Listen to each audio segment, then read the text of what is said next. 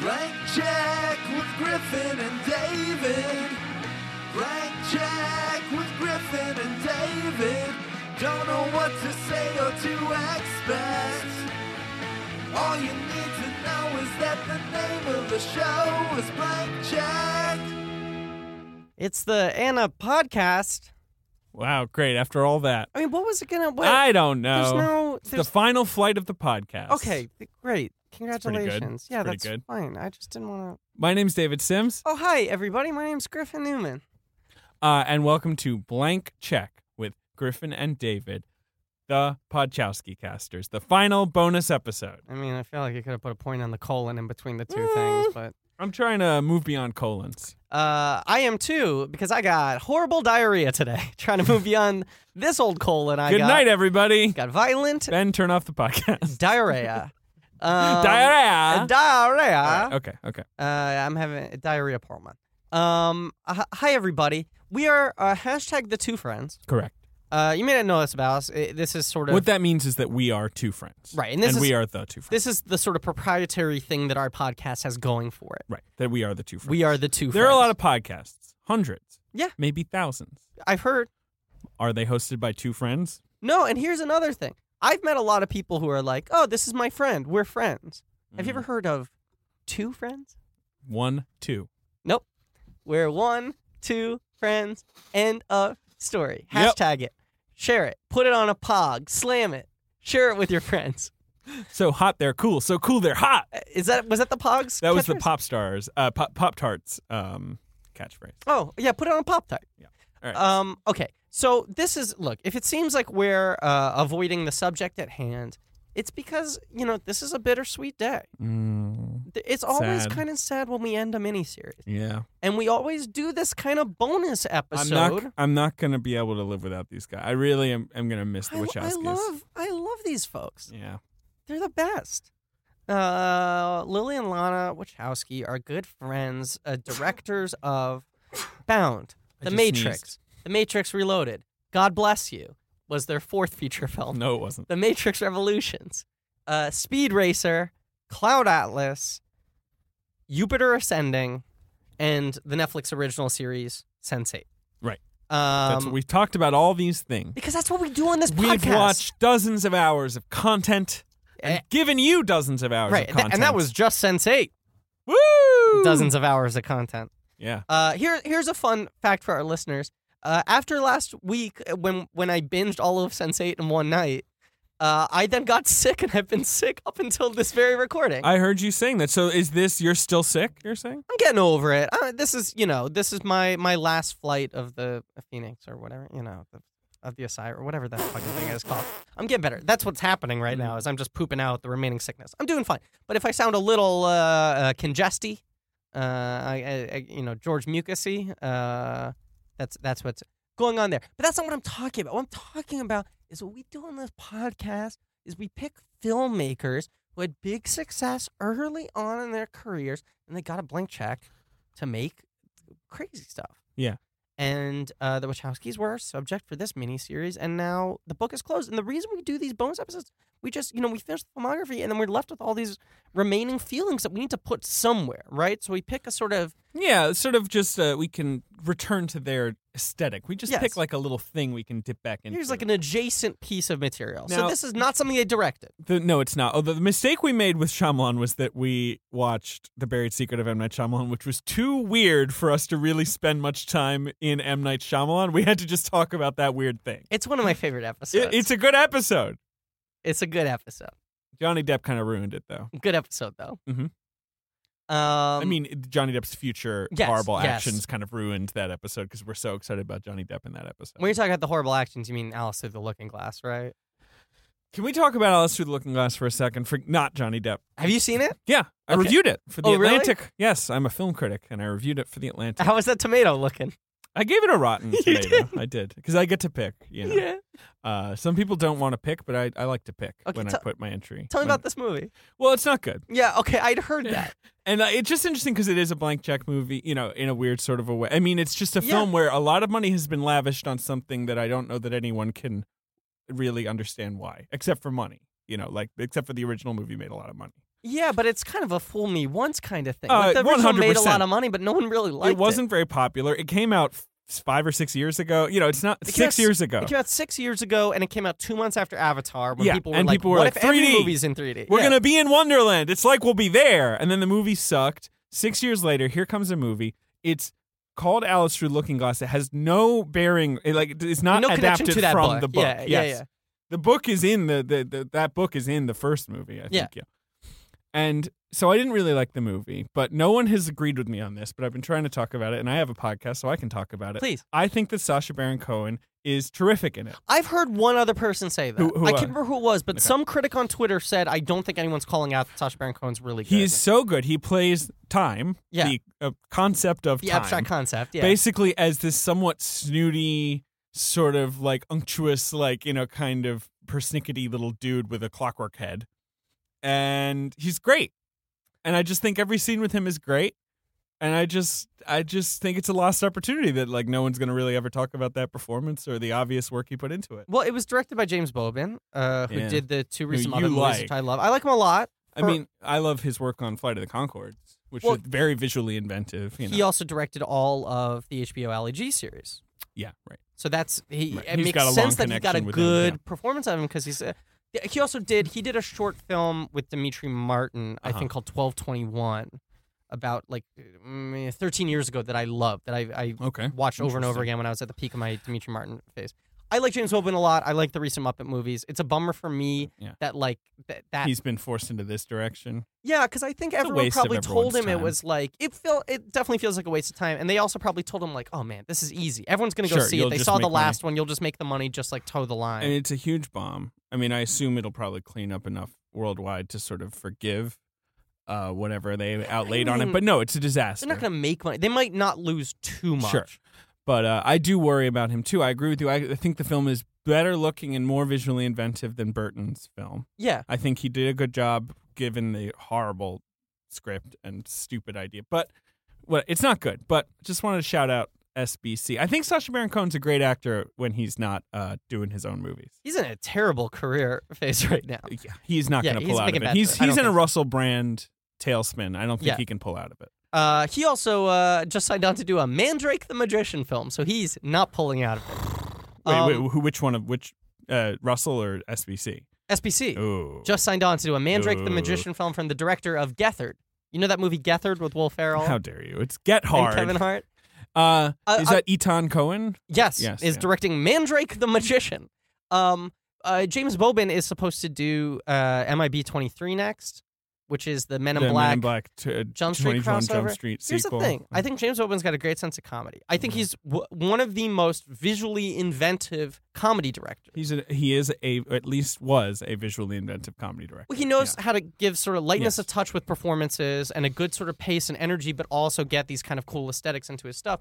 It's annoying to me that all he's doing is brand management. Yeah, Like, as someone who loves the Muppets, he's made four. He's like his first four movies are going to be big brands. Yeah. just taking over franchises that other people have established. And it's like, why can't he invent? Yeah, make a weird little thing, dude. Maybe he doesn't. I don't know. I don't, know. I don't, know. He always kind of has though, because honestly, uh, directing an HBO Ali G show and directing Flight of the Concords is brand management in its own much smaller scale kind of way. You know, there's a two established acts that Yeah. he is giving a visual sense to. So maybe that's what it is. Those are some thoughts. Shasha Baron Cohen's really good in Hugo and Sweeney Todd and Alice Through the Looking Glass. He's in so, good in so many movies that he didn't like write. Agreed. I have two final questions about Alice Through the Looking Glass before we talk about the movie we're talking about today, The Animatrix, okay? Oh, and he's good in Les Mis. He's okay. I mean, whatever. Yeah, He he's fine didn't- in that. Yeah, shit yeah. the bed. Okay, two important No, questions. I'll answer any question.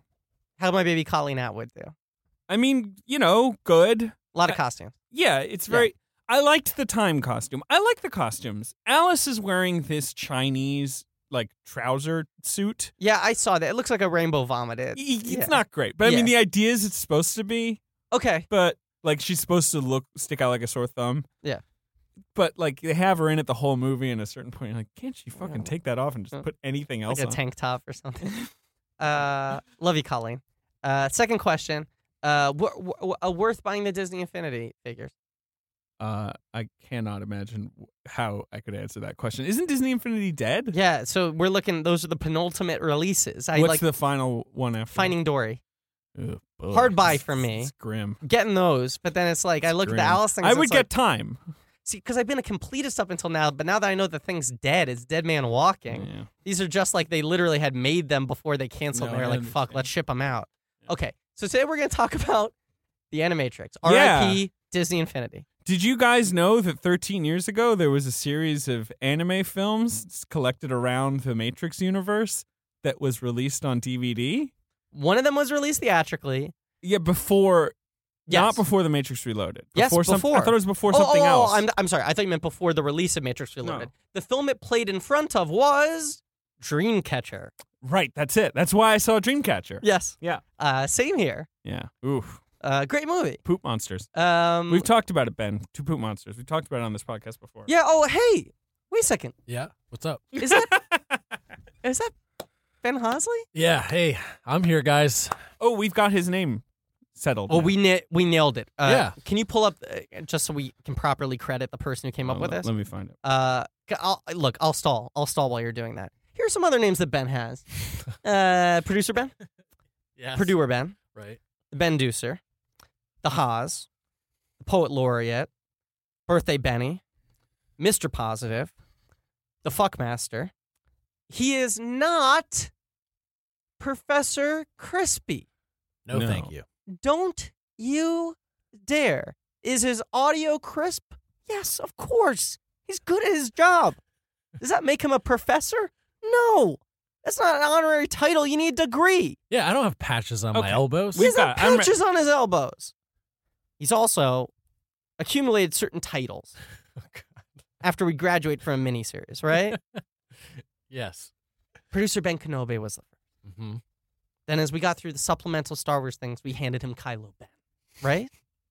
okay, then we moved on to M. Night Shyamalan, and he became Ben Night Shyamalan. Mm-hmm. We've been struggling to come up with a nickname to fit the Wachowskis. That's right. We And thought la- about the Benovingian or the Merovingi Ben. And it was like, it Both wasn't- totally good. It, but, but like in the stream of nicknames, it wasn't really Doesn't- flowing. yeah, Ben, you didn't like him. Yeah, it just didn't seem to roll off the tongue. I would struggle to So, say Be- it. Ben, do you know what your name is? Did you see us talking on Twitter? I think I, I think Okay. I know what this is. Has someone gonna be. nailed Uh, it? Mark, Sl- Mark Slutsky, who's at Totally Slutsky on Twitter, uh, the loyal fan of the show, The great, Mar- uh, great Mark Slutsky. he tweeted at us and said what your name should obviously be. Do you want to do it? Yeah. Okay. Ben's eight. Ben Sate. Uh, Oh, yeah. I like that. It was right in front of us the whole time. Oh, that's so obvious. How did we not catch that low? anyway, congrats, Ben Sate. It's perfect. How you Uh, doing, Ben? I'm Um, great. I really I never saw these before. Uh, I thought these were uh, visually all great. Yeah, and these- some were kind of interesting. These seem like Ben, right up Ben's alley. Yes. Yeah. And speaking of Red Benzala, before we get to talk about the animatrix at hand, No, we're going no, to talk about. let's cue that up at the end of the episode. You I want to? Yeah, let's Okay, save it for so the we end. have- There's a special Ben surprise at the We end have of the a- episode. if you're if you're a Hozhead, oh God. you're gonna Hozhog. flip out. Hozhog. Yeah. David Dog's Griff Heads. That's Mhm. what it is. Yep.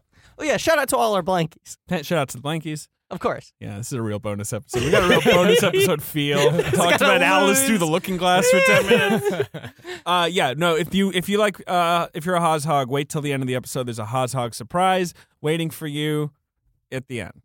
Yeah, I mean, I- Hozhogs are gonna be rewarded more than they ever have That's up until correct. date. That's Yeah. correct. If you don't, if you've been tolerating old old Griffey and Davy up until now just for the Ben, you're uh, you're the slot machine's about to pay out. That's correct. Okay, the animatrix. The Animatrix. was released in 2003 on DVD. The first short was released theatrically. Yes, I believe you could watch them online in some form or another. Maybe not. Maybe not. Um, I, It was 2003, so the idea of watching a video online was still pretty uh, Yeah, adventurous. I feel like maybe one or two of them were on the official Matrix mean- site. put it this way the animatrix at the into the matrix site has a flash intro it's Yeah. still up there Here. Uh, boy, that's quite a site.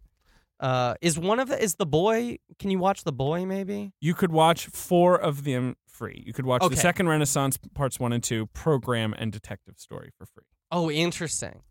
Um, obviously you had to go to theaters to see final flight of the osiris Yeah. and then there were also there was also kids story world record beyond and matriculated nine films Yeah. eight really because one of them is a two-parter Yeah, I mean, this is a weird thing that this thing does. It's like they they settle into like when you watch the the DVD or the or the Blu-ray, sure as I did. how did it look on blu-ray Well, You know, I mean, some of these, especially Final the Flight of the Osiris, very cutting edge yeah, visuals at the time. Uh, yeah, At the time. yes. Now I own a PlayStation 4, right. which can literally shit that stuff out in its sleep. And here's the thing: I don't, I don't want to.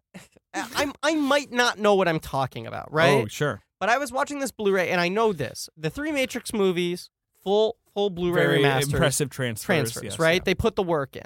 I know, and this box set I got, which is the Ultimate Matrix box set, which is like fucking thirty dollars on Amazon now. It's a good deal Shoot. because it's like seven discs or whatever. Yeah.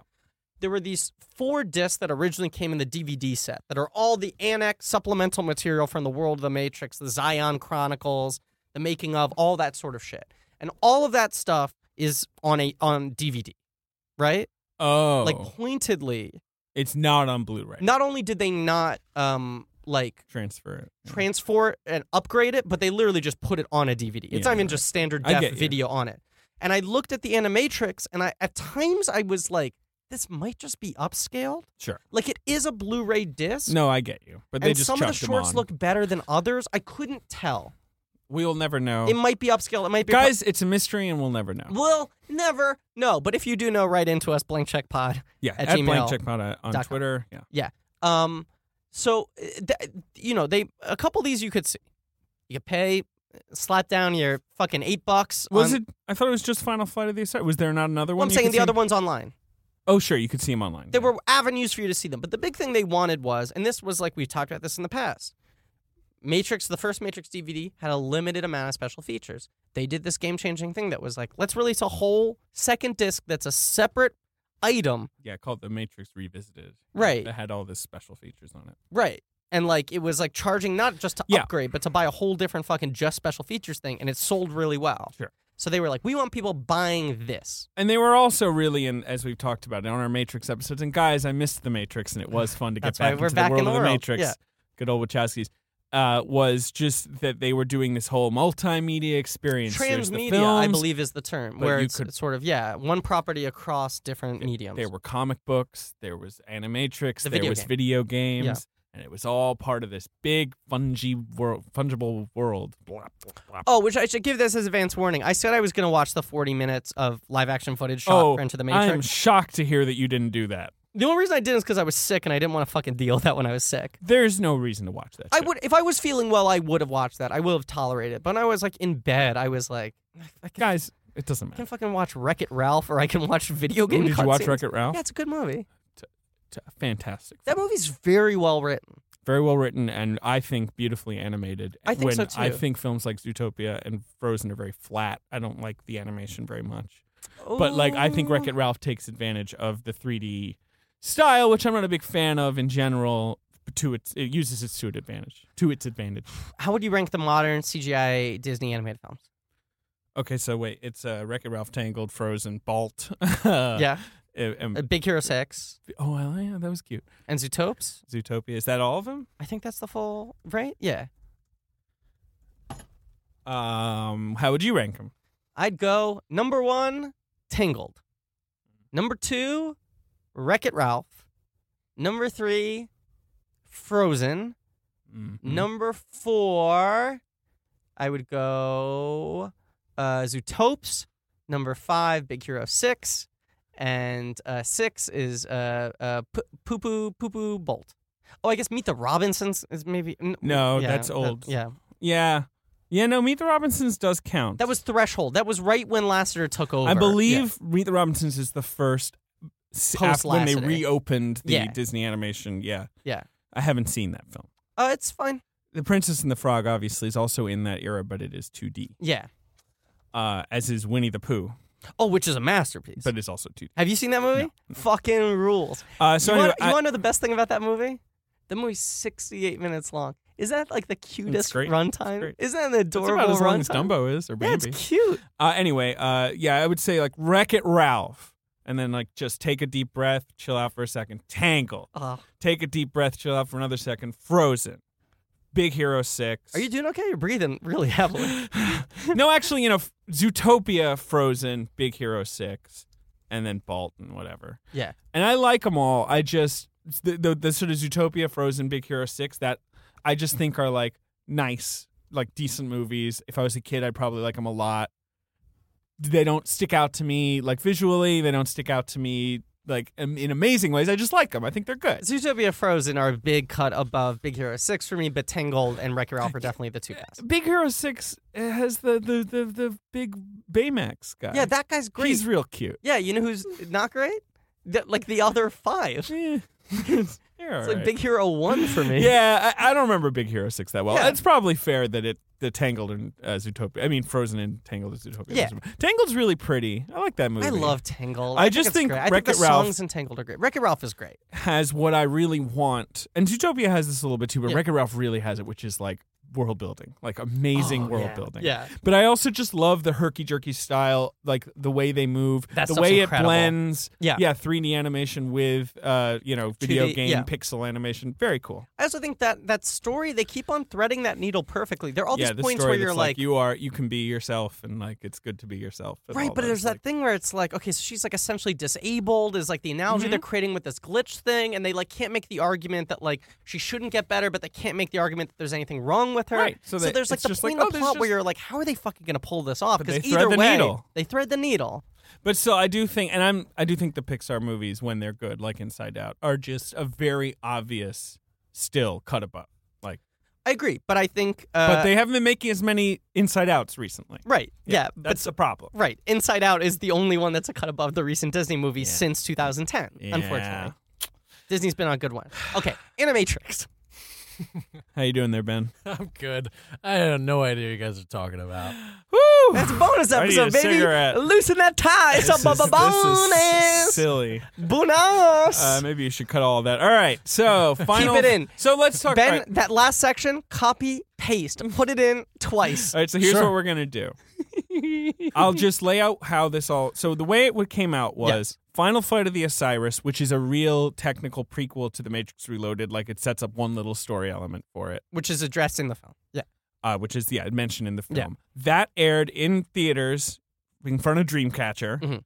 Uh, and you could go see it, and it was like a like a genuine like little preview for The Matrix. Yeah. the other films came out after The Matrix. Mhm. At least the the DVD did. The ma- after The Matrix Reloaded. When did the DVD come out? The DVD came out, my friend, on Jul- June third, two thousand three. Okay, so, so, a it was couple like weeks a week. after. Yeah. I think, yeah. Because I, I want to Whereas say. yeah. Dreamcatcher came out March two thousand three. Right, So- right. Um, but they definitely want people to buy this DVD. Yeah, but the other movies are not directly related to the plot of The Matrix Reloaded and The Matri- Matrix Revolutions. They're more just Well- informing them. Well, the one, the boy's story, what's it called? Oh, it is directly related, I guess. Yeah. Yeah, Uh, I think those two are kid directly story. related. I think um, the the the other two, the history, the look, revolution. Well, we're gonna get to them. we'll get to them. Uh, this is what I want to say though. The format of this thing is interesting Mhm. because Ben and I were talking before you got here of like this was kind of the first thing to do this like here's an adjacent movie right Mhm, mhm. and then some other studios tried to do this afterwards, especially Warner Brothers tried to do this a bunch. They did a thing, I'm going to get the title wrong, but it was um, uh, before The Dark Knight called like Batman Arkham Knights. Uh-huh. And it was like a film that was sort of like this, where it was like anime story set in the Batman universe. What does this have to do with anything though? That's after. What are you talking about? What's going on? This is similar to The Animatrix. Okay. I'm going to make a comparison that makes sense when I All fucking right. throw it I out. haven't to you. seen this thing though. I don't know what you're talking It's about. okay. But it's like here are stories that take place in the Nolan Batman universe, and there's stories that people are telling about like their encounters with Batman. They're all Batman stories from like civilian eyes, right? Uh-huh. The thing that's interesting in that one is it's also like a bunch of short stories given to different animators with different aesthetics, different storytelling styles, but there's this sort of superstructure Mm-hmm. that's a bunch of people being like, yeah, I met Batman once. And then it cuts into that story. This film, as it's presented, is just like a bunch of short films with their own credits and their own title sequences. Mm-hmm. Yeah. Uh, and even the two parter is like a two parter just because they decided here's a series of things that are 13 minutes long. They Sure. could have just had the two parter be here's one, that's episode. 26. Yeah, whatever. but I just think it's kind of an interesting format. I like this format much better. I don't like the format you're talking about, where it's like masquerading as a prequel, but it's actually just like 100% a cash in effort. You know, It's kind of I like, like well, it's kind of that. like how when Marvel Comics will do like Civil War, you know, the big crossover Yeah. event, and then they'll be you should buy X Men Civil I War. hate like that. this, this is cool, and you buy it, and it's like the X Men have a meeting, they fight a little bit, and then they decide not to be in the Civil War, or what- like it's like a completely self-contained, useless arc. That- that is exactly why I stopped reading single I issue mean, it's- superhero that's the comics thing, because that's- it drove me crazy. it's a whole scheme, like Yeah. it's a whole. Anyway, and it was always but- a- an event that will change the Marvel universe forever until the fucking next writer takes over Yeah, and right, he goes, well. "I've wanted to write Spider-Man since I was ten. right, I want Spider-Man the one I like." right, right, yeah. Um, House of M. Remember when House of M was going to change everything? House of M, the the the actual House of M Pretty story, solid. pretty cool. and actually, All of the other shit, oh my god. no. See, I think some of the supplemental House of M titles were kind of good, Okay, fine. better than the other ones. Civil War, the supplemental titles were Terrible. bullshit. Uh, that was also because Marvel was like spinning its wheels, waiting for Civil War to be done. Yeah. Like remember, it got really late. Oh like, yeah. yeah, yeah. classic Mark Miller. Yeah. Ba ba ba hate him. bonus. Uh, anyway, so what I like in these animatrixes, the ones that are like direct prequels, honestly, they're a little lame. The ones I that agree. are more just like, obviously, the writers and directors were told, like, you know what the world of the Matrix is like, just play around in it. Like, do a story that's about these themes. Those are kind of cool. well, here here are the the how I'd separate them. Okay. So you go like the kid story and uh, the f- final flight and are- detective story. A detective story, I'd say a little less so. I think that is easily the worst one.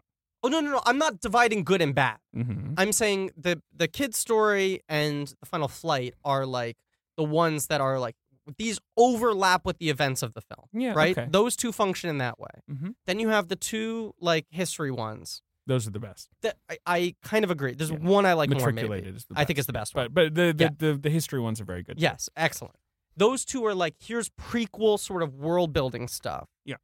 And then you have like the other ones which are kind of like the detective story, which I don't really like, is sort of just like It, it's a prequel Here's- to The Matrix a little bit, A but not little bit. really. It, it's just an excuse to have Trinity in one of them. and the matriculated I think gets at the best interpretation of how to do this. Like but that that one detective story and like a couple of the other ones sort of fall into this category of like here's just a story that takes place in the Matrix. Here's just something happening in this world. No, but the difference to me is the detective story is a prequel to the film The Matrix, The first one. Yeah. Yeah.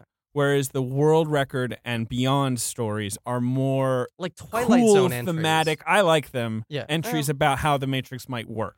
And then you know, in matriculated, ways- you know, is about like answering questions you might have asked. Like, matriculated is like a whole different philosophical exploration. it's a of- cool idea. I love it. Oh. Okay, It's the only problem with matriculated is maybe is that it's too short. Like, it's almost like too ambitious. I definitely felt like I wanted to just see a feature yeah, length right. It's a matriculated. good idea. Yeah, uh, it also looks incredible. Okay, let's go through them. I just started coughing. I'm getting you sick. Final fight. We're, we're gonna do it in order. Yep. Final flight of the Osiris is the first. If it just if you just watch them all in order. We're getting focused now. this film. eh, They're all like what nine minutes long? I don't know. Thirteen, you said. I, I, don't think they're. T- I don't know. know. you know the the whole thing runs about an hour forty minutes if you watch all of them. on the Nugget, hour forty with a lot of credit. But yeah, A lot yeah. of credits Yeah. because it's eight, nine movies. Yeah. Uh, so the first one, Final Flight of the Osiris, was written by the Wachowskis. Yeah. It was directed by Andy Jones, who is a visual effects supervisor. He's been nominated for visual effects work over the years for Okay. I iRobot. Uh huh. and also for uh, uh, Avatar. He won for that one. Oh, Avatar. Um, it is uh from the period of time where everyone thought the next big trend was going to be making fully animated films that were photorealistic with Right. humans. It was sort of Final Fantasy: The Spirits Within had come out and bombed, Hard. but people were sort of, and this was produced with that technology, with the Yes. Square Films technology. But people were still like, not a good movie, but whoa, this is the future, right? These crazy, fully realized like computer people. Right. And then that was even what Zemeckis was kind of aiming for in his first couple 100%, motion capture yeah. movies was I still want it now let's see if I can make the performance better by Well, yeah, what he Getting off of incorporates is actors. motion capture, Right. which obviously is now where things are trending. But you look yeah. at Beowulf, and it still had that same sort of visual obsession of can we make this look exactly like Angelina Jolie? It's fascinating to me that that's sort of we've completely given up on that. Well, I it's think unconquerable. people don't like it. No, people don't like it. Maybe it can be conquered one day. I have no idea, but it's certainly people don't like it. What I just find fascinating is the only time you see people trying to make the thing look completely photorealistic is when it's computer animated characters in a live action film. Yeah. when it's like Avatar or like fucking Warcraft or whatever, and it's like make this otherworldly thing look well, no, like of course a real you can person. make monsters or Right. animals look amazing. People buy that. make that look photoreal. But I'm saying in terms of like animated films, I feel like computer animated films have gotten more cartoony in the last ten years Yes. and more stylized. Yes. I mean, Yeah. even the Disney films we're looking at are very classical. no, it's true. They're It's true. they're not uh, sort of obeying physics and they're using more squash and stretch than Pixar used to use. You know, Mhm. um, that's the zone we're like getting into. Uh, Final Flight of the Osiris is is it's fascinating. aiming for photorealism. It And it's- it's- obviously looks like a PlayStation cutscene now. Yeah, It- it- and it's it- it's fascinating just in that sense. It's like a time capsule of like, oh right, this is where our head was at. Was we thought maybe we wanted to do this, and now everyone decided not to follow through on that anymore. you know what? It's that's the only way in which it's fascinating. I agree. Yeah. it's pretty dull. It's a kung fu, not kung fu. Sorry, it's like a samurai sword battle Yeah, between uh, two guys and two a, a, a guy and a girl in a in a program. You know, in like a training program. They're on a ship. Now, Now, I- important detail: they're blindfolded. They Yes. are blindfolded. But let's just say I'm not the only peeper peeping. Oh fuck, I forgot that nickname too. The peeper. He's the peeper. Ben's the peeper, and these folks are peeping a plenty. yes, they are. Mhm. The man in the film, I was hundred percent sure was voiced by Michael Jai White because he looks exactly like no, it's Kevin Michael, Michael, Jai Richardson. White. But doesn't he look? Doesn't the model look like Michael Jai White? I, I guess so. It just look. the- to- I don't, these don't think these things don't look like anything to me because they look so bland.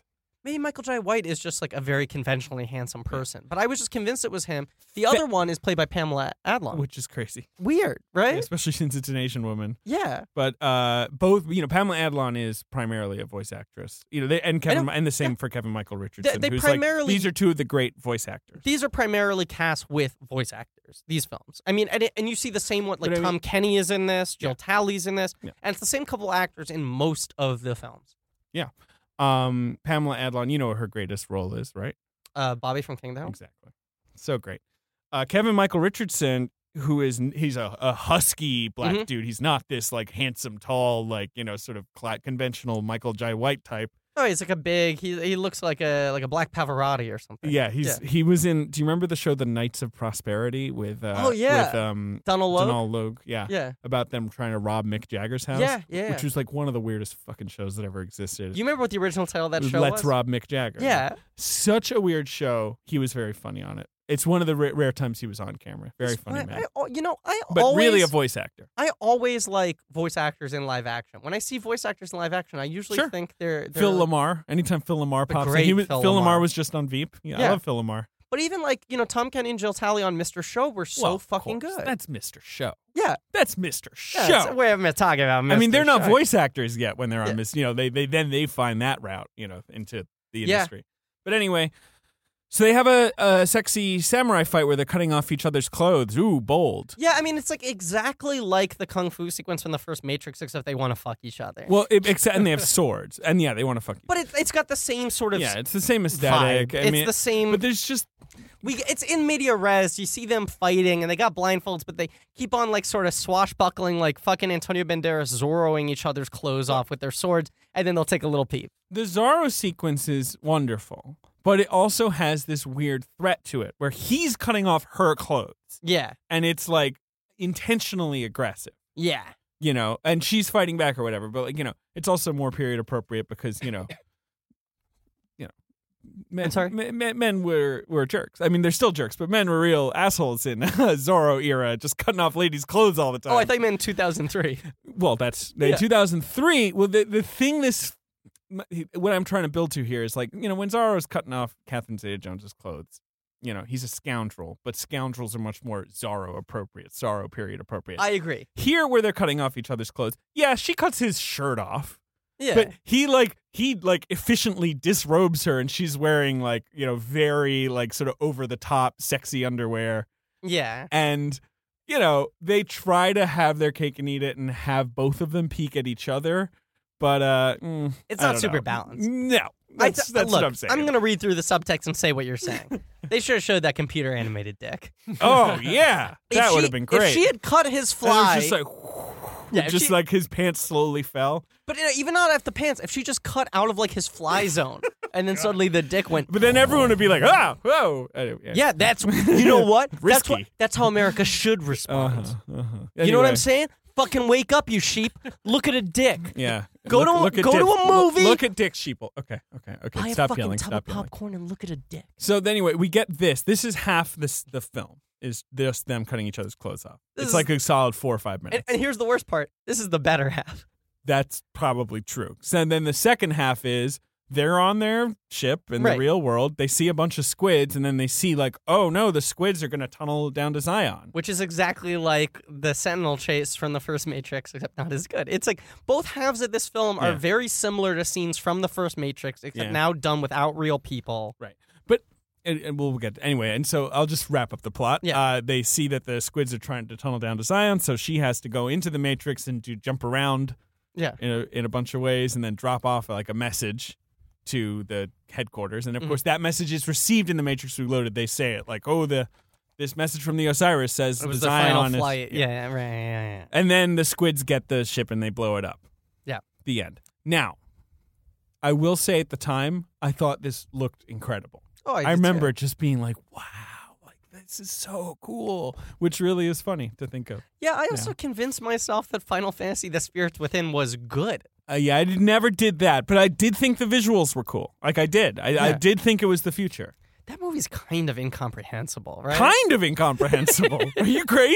It's not remotely comprehensible. I remember that being like the most plot dense and like obtuse movie I had ever seen as a Fucking ten year old. Bonkers. what was it 12 yeah i must have been 12 when it came out uh, do you remember when they put that that character on the cover of maxim do you remember that Of course, that was like again, that was all part of this very efficient PR campaign that Yeah. did not work for that movie where they were like it's the future where it's like we're even going to have CG cover stars, you know, Yeah. CG sexy ladies in Yeah. bikinis. I bet I could find it. hey Uh, hey, hey guys uh, they never wanted to fuck a computer before huh like that was the whole angle on that movie I know. It was it was bizarre. i love that the marketing was that base where it's like hey you want to fuck that cartoon huh and then you saw the movie and it made no The sense movie's about like f- na- force spirits of nature. it's There about she is. robot ghosts There she is. God. Yeah.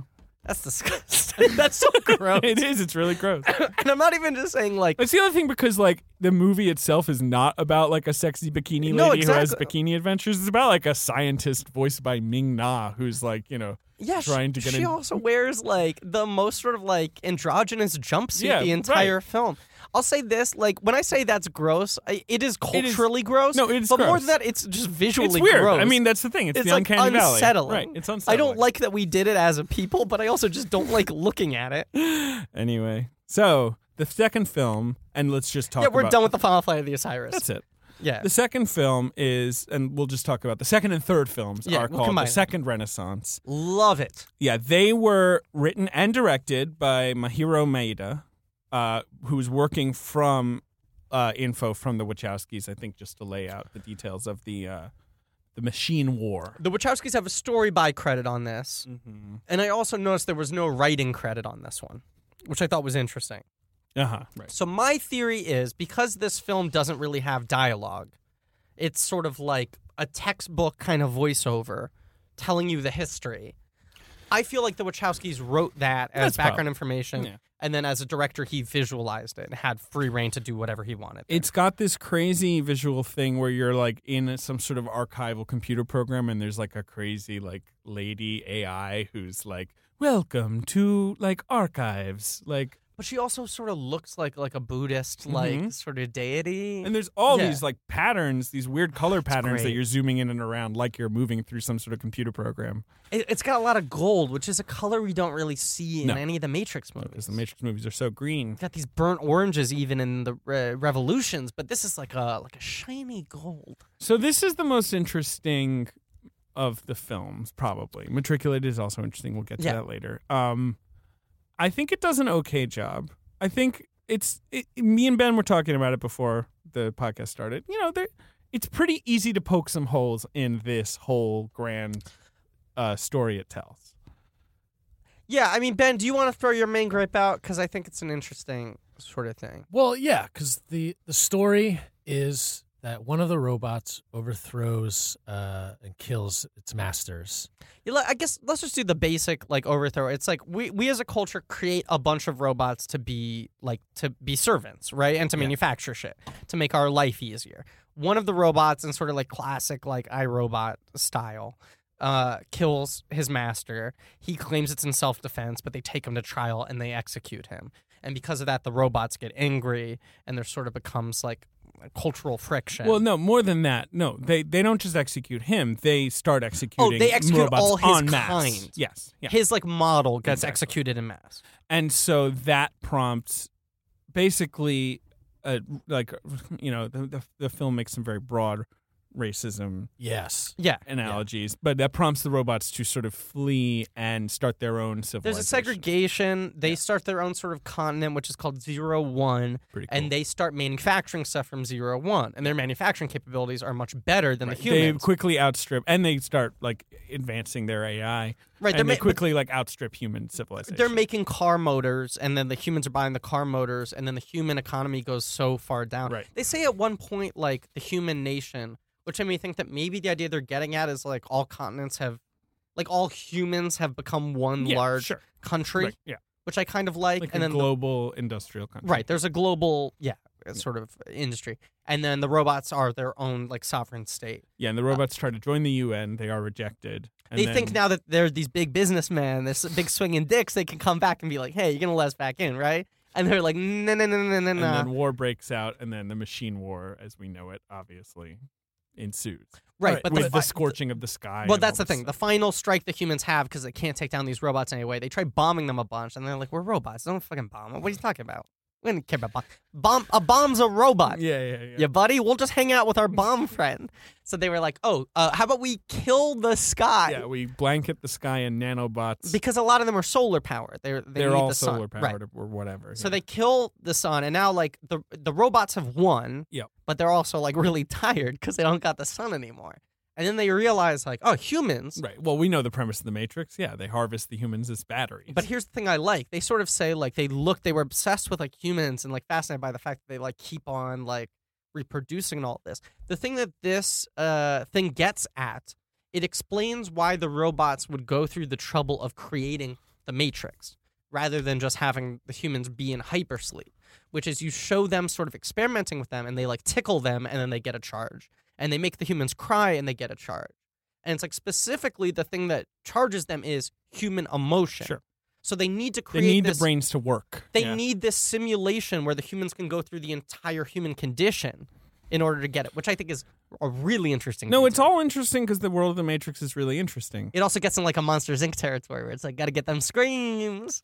But the question I had, Yes, like, all thank you, this is Ben. great. But the question I had is, I don't understand the motivate, like the robot motivation.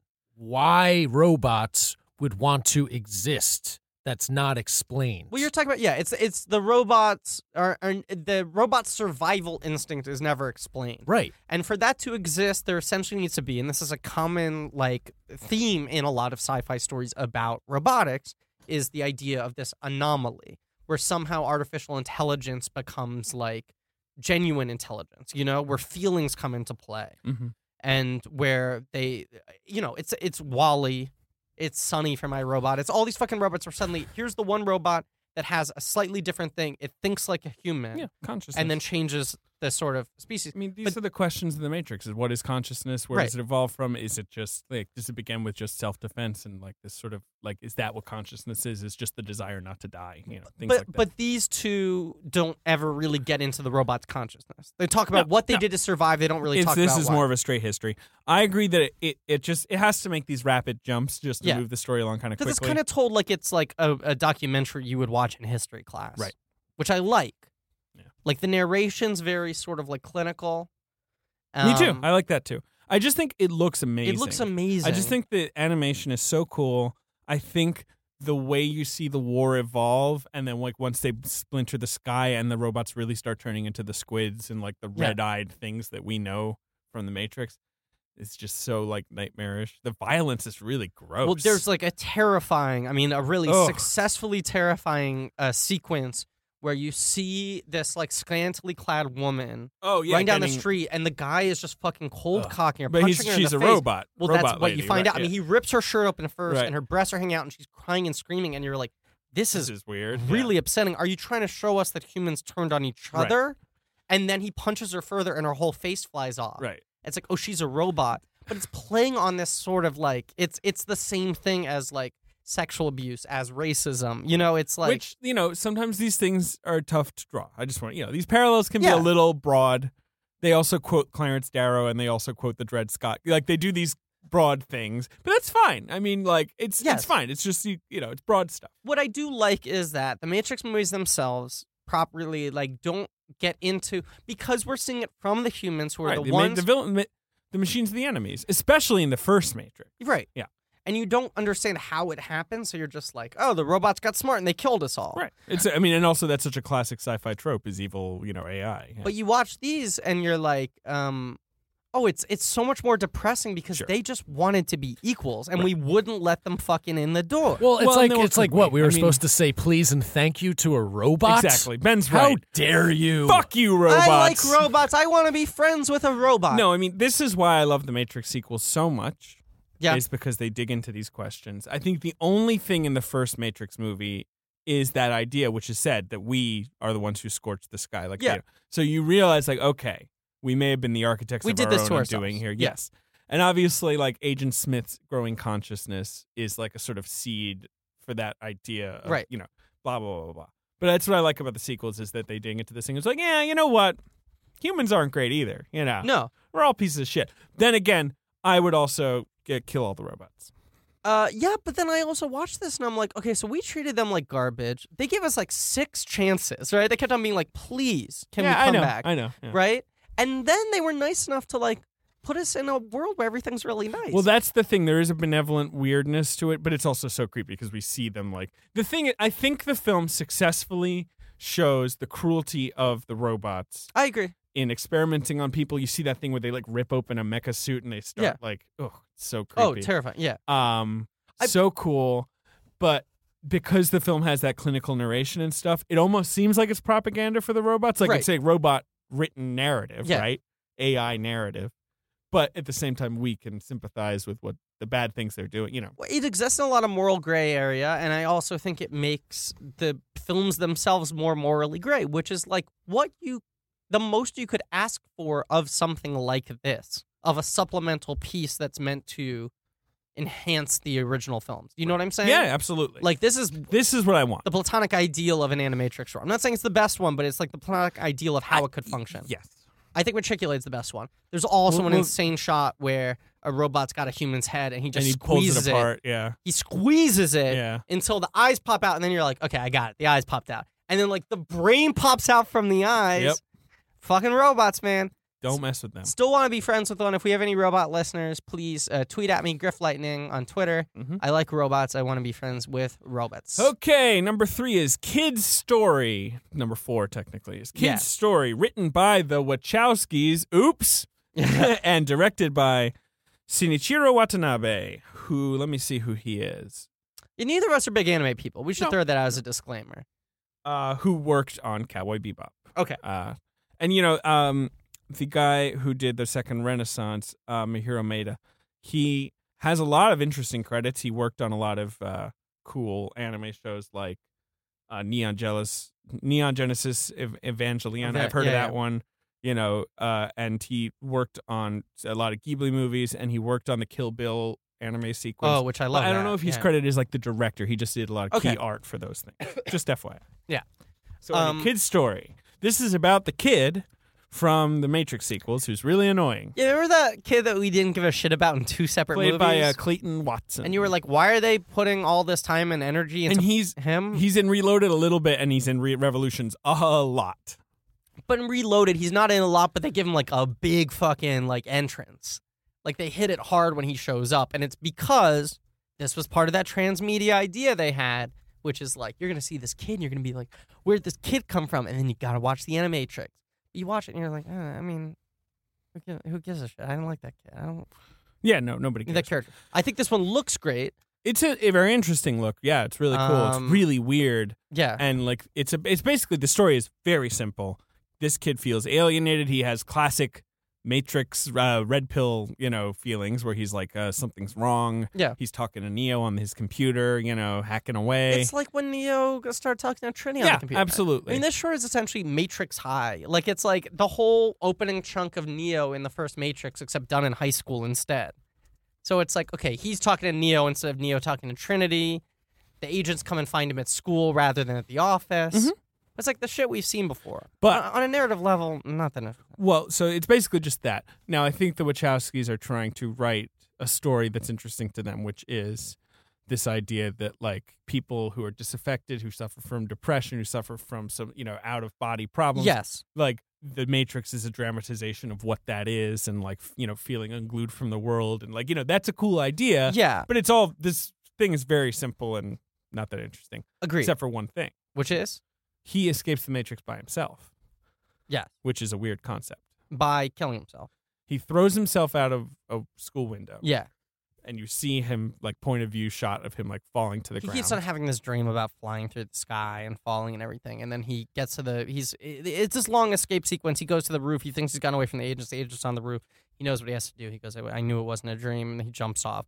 And then he wakes up, or you hear his funeral, and they're like, "Some people aren't meant for this world." You know, he clearly was struggling. You know, Mhm. these thoughts all the time. I mean, he distrust, paranoia, all that sort of stuff. I mean, you're like, okay, depression thing, tracking, Sure, sure. tracking. Right. and then it cuts to him like waking up on the gurney and they're like uh, oh oh the cell rehabilitation metastasis project i mean they kind of do one of those one line like here's a technology you've never heard of that explains how we were able to bring him back to life Maybe. Yeah. I don't know. they say something like that Yeah. they go like oh the cell regeneration Okay. Okay. I don't even remember that. Eh, it's fine, whatever Hey, Um, also, dude can shred.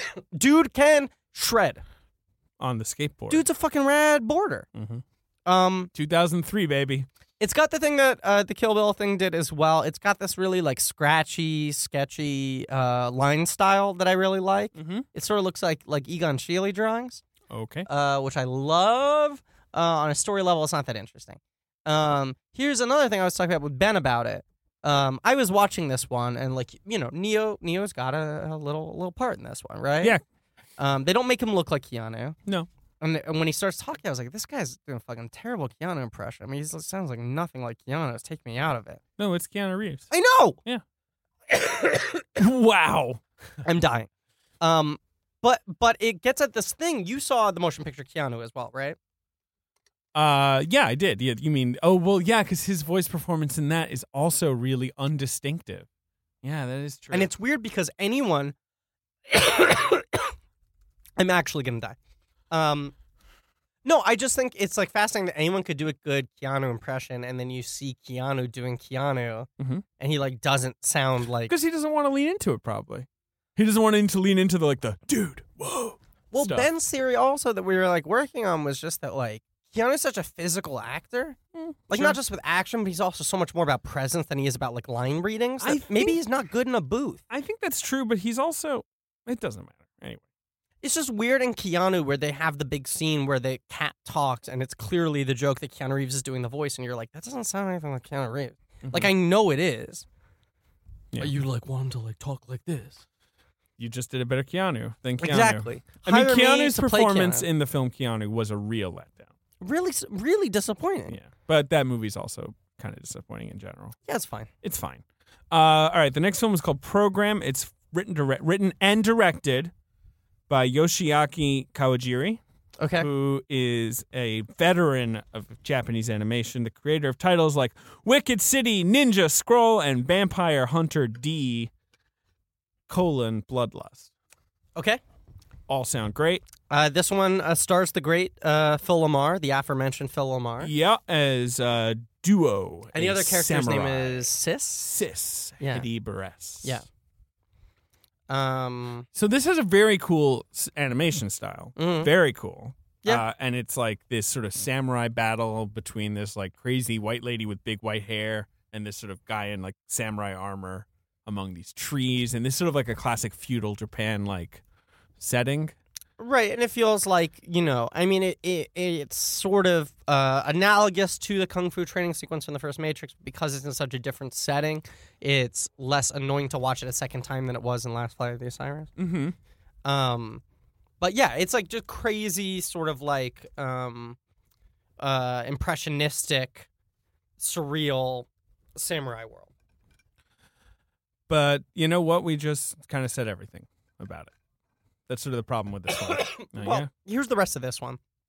Uh, the guy in it is like, "Hey, no one's listening. I want you to know, I'm gonna leave go back into the Matrix. Yeah, he's basically me. just doing the cipher argument where he's like, "When I took the red pill, I wanted to know the truth. Now I don't care about the truth." Like, yeah, we already heard that, you know, stuff from the uh, the cipher story in the first Matrix.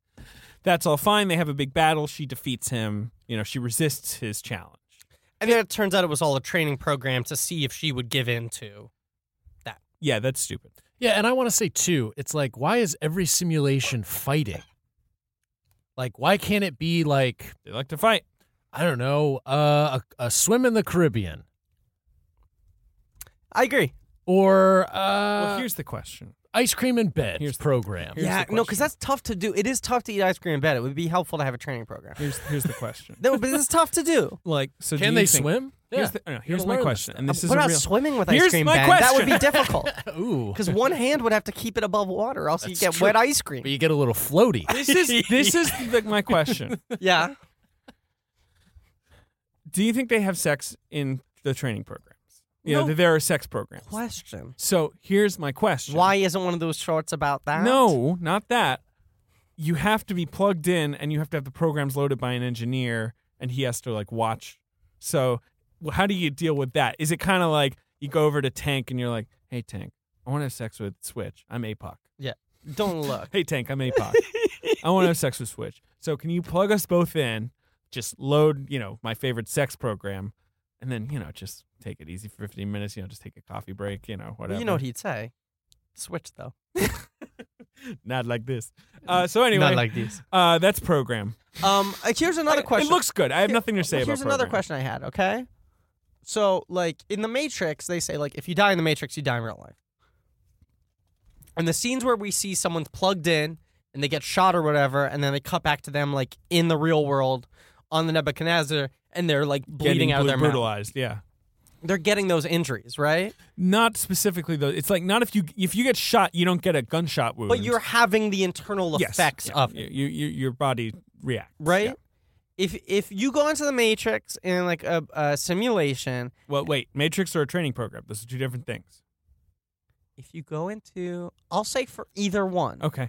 okay? Yeah. I think my question applies to either one, but for the sake of clarity and keeping it on subject, I'll say a training program. If you go into a training program that's training you how to fuck, right? Fuck. And you do some fucking in the training program, do you come in real life? Probably. Yeah. You make a mess in Probably. your pants. You Probably, probably, it'd be like a wet dream, right? Probably. So are wet dreams just the matrix?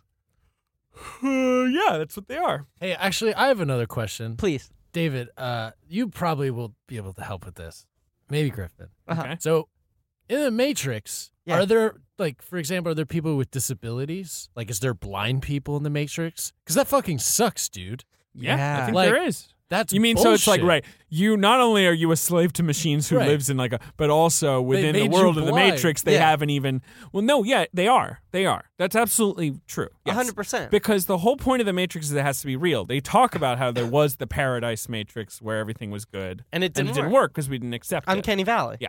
The only people who can look like badasses are people who are broadcasting from the real world and plugging into the Matrix because they know they're in a, re- a fake thing. And Yeah. that's why anytime Keanu plugs into the Matrix, he looks like fucking hot shit. Yeah. You know, and he's got a, like, eh, you know, $2,000 cassock. to- Yeah. Or whatever. But normal people don't know that. So, yeah. Okay, here's another question I have, and David or Ben, you might be able to help me with this one. uh, how do how does sex work? Oh, just in Oh. general? Yeah, what is sex? Ah, dude, it's a great question. Is it good? I like heard warm good apple things. pie. No, that's a Oh. blowjob, right? Is that that's what that uh, that's what that uh, is a metaphor for? Sex in is the like film? American Pie too, like a warm DVD of American Pie. It's like 2. American Pie 2. It's uh, the, mostly a contractually obligated, underwritten uh, yeah, affair. Yeah, I don't Yeah, know. it's Chris Klein's last chance for relevancy. I do like that in American. what sex I do is. like that in American Pie. Everyone has very stupid, like you know, fakey Hollywood crazy. Oh boy, like they're having sex in this like on a pool table Yeah. with the mom. Like whoa, all this crazy shit. Except for um, it's Mina Suvari and Chris Klein, right? Yeah, just who just no no no no it's not it's thomas ian nicholas and tara reed because right chris klein and mina safari don't even have sex oh right, that's the But big Thomas thing. They Ian watch the Nicholas- sunrise. right thomas ian nicholas and uh, tara reed just have like boring loss of virginity sex where she's just kind of like ow Yeah. and like he's like, "You okay?" And she's like, "Mm, "I'm okay." Yeah. and that's it. It's like totally that. I, I like that they at least throw you a bone with like, no pun intended. Yeah. Been a while since I saw American Pie, but I think I'm right. Yeah. What? I th- no, I think you're right. I think so too. Um, our, by the way, our next miniseries is the American Pie franchise. God, would we do the directed the Yeah, TV you'd have to. sequel? You have to do all nine. But they're not canon. are they not? No, they're not. I think it's canon that uh, one dude's dad, after that dude goes off to college, just starts hanging out with other teenagers. including various relatives of Stifler, right? Like, there's like three different Stifler relatives in this film. That So it's like, guy hey, is son- you're Stifler's pool cleaner. Like, Okay, so imagine your dad. Imagine you go off to college, and your dad just decides to start hanging out with relatives of and he like emails you. that dude you didn't like. He's like, I ran a naked mile with Stifler's, you know, second cousin. and Jim's like, Stifler was a burden. Jim's like, I got married. Yeah. I'm married to Allison Hannigan like, I've just now. been talking about how I don't want to hang out with Stifler, and he just comes with the rest of the guys. That's like the big thing in American Pie 2 is the only reason they can afford the summer house is because Stifler has money. yeah. And they're like, fuck, I don't want to live with Stifler. I don't want to live with Stifler. And Jim's dad's like, don't worry, I'm going to hang out with Stifler's nephew. But it's always like it's like Stifler goes to band camp. I haven't Yeah. seen these films, but I've seen like trailers for them. Yeah. And then it's like who turns around in the chair but Jim's dad. He's like, I'm the new administrator of band camp. By the way, is still never given a proper name. No, I don't think so. His at name least. is Jim's dad Yeah. in like American Pie 8, Eugene the Levy Book of Love. cashed so many fucking checks, man. Because he was in Cheaper by the Dozen too. He's in just so many. It's incredible. He was in that movie with the Olsen twins, New York Uh, Minute. New York Minute, which I Yeah. saw opening day in theaters. He was in The Man with Samuel Jackson, Yeah, yeah. uh, uh, Bringing Down the House. Uh, yeah, I remember Samuel L. Jackson screened the man for um, victims of Hurricane Katrina for Oh, free. I remember that. wa- Like, it was very hard to make fun of that because it was a very noble gesture of him, but it was. But like- also, they had gone through so much suffering at that point. Why make Anyway. them watch The Man? so Um, how did we get on this? Oh, forget uh, the sex talk. wait, All right, wait, we're wait. getting off of I the was going to sex say talk. something really funny. Oh, oh, no, just, I mean, the, I, I do have one funny thing to say. But before that, uh, can But you, before that, can oh you, my god, Can you imagine how offensive Bringing Down the House must be to watch today? Because even at the Bringing time, it down the was house like- was offensive at the time, but, very but, offensive. But now, But I mean, it was like remarked upon that, like this is an offensive film. oh, this is a very regressive Yes, movie. right. If that movie came out I mean, tomorrow, it- people would burn down the house. yeah, they would The literally movie house. turn down the movie house. Um, No, I mean it's a terrible, terrible piece of shit. this is what I was gonna say. Do you think one of the American Pie sequels has a scene where they're Isn't the entire premise of burning down the house just that it's outrageously crazy to imagine that Steve Martin would be friends with a black lady? correct? It's like the whole idea. It's like Steve Martin's got a new friend, and it's Queen Latifah. What? hundred and sixty million dollars domestic. That's the only joke of that film. And Eugene Levy with cornrows going, "You got me straight tripping, bro." That's right. I forgot about that. I mean, that was sixty million dollars Oh my alone on God. that line. Uh, that movie is fucking awful. Um, do you think there's a scene in one of the American Pie sequels where like Eugene Levy's like, "Hi, nice to meet you. I'm Jim's dad," and they're like, "Who's Jim?" I don't know, and I don't care to find out. I haven't even seen. I've only seen American Pies one and two. I have not seen Wedding or Reunion. Oh, bro, you got to attend the wedding. I do not. And I won't. This is another thing. Jonathan Braylock, who gives me shit all every fucking week on Twitter. You see it every week. He's coming hard on He, you. co- he every week he comes right at me. He's one of our fans. Braylock, friend of the former podcast, guest. former guest, friend of I mine. love you, John, but every week you come after me. and this week he committed the most unforgivable sin, which was suggesting that we do Brett Ratner one one day as a blank check. He is not a blank check filmmaker in the slightest. Tower He's not. Heights, though. He is the uh, he's someone who literally Hollywood be would just be like, can you imitate the style enough of like Silence of the Lambs to do us a Red Dragon? Like, Yeah. can you copy Brian Singer quickly just to do X Men: The Last Stand? You know, just come on quickly. I can't wait to see how Braylock live tweets us talking about him right now.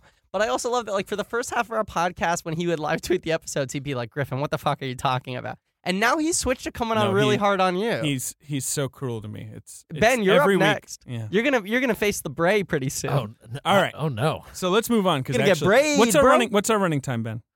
uh, about an hour. Okay, cool. All right. Great. So yeah, we're we're getting done. Okay, we'll be done in two minutes. Uh, uh, Bu- bu- bu- bonus. so world record is Yeah. the next one. Okay. Uh, create a screenplay by Kawajiri, who did the screenplay for Program, and directed by Takeshi Koike. I don't know. I'm I, I'm certain I'm mangling some of these names, and I'm sorry. Uh, anyway, I, I don't really have anything for you on him. Anyway, this is also kind of cool looking, also weird looking.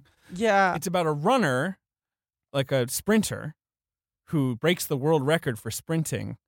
And there's this suggestion that he's so good at this that he's almost like a glitch in the matrix, and he's becoming somewhat aware that the world is not And as somehow it seems. manipulating. Right. Yeah. and the agents show up to try and like stop him, ba- basically from like basically you know breaking the world record. they don't want to do like superhuman Neo stuff.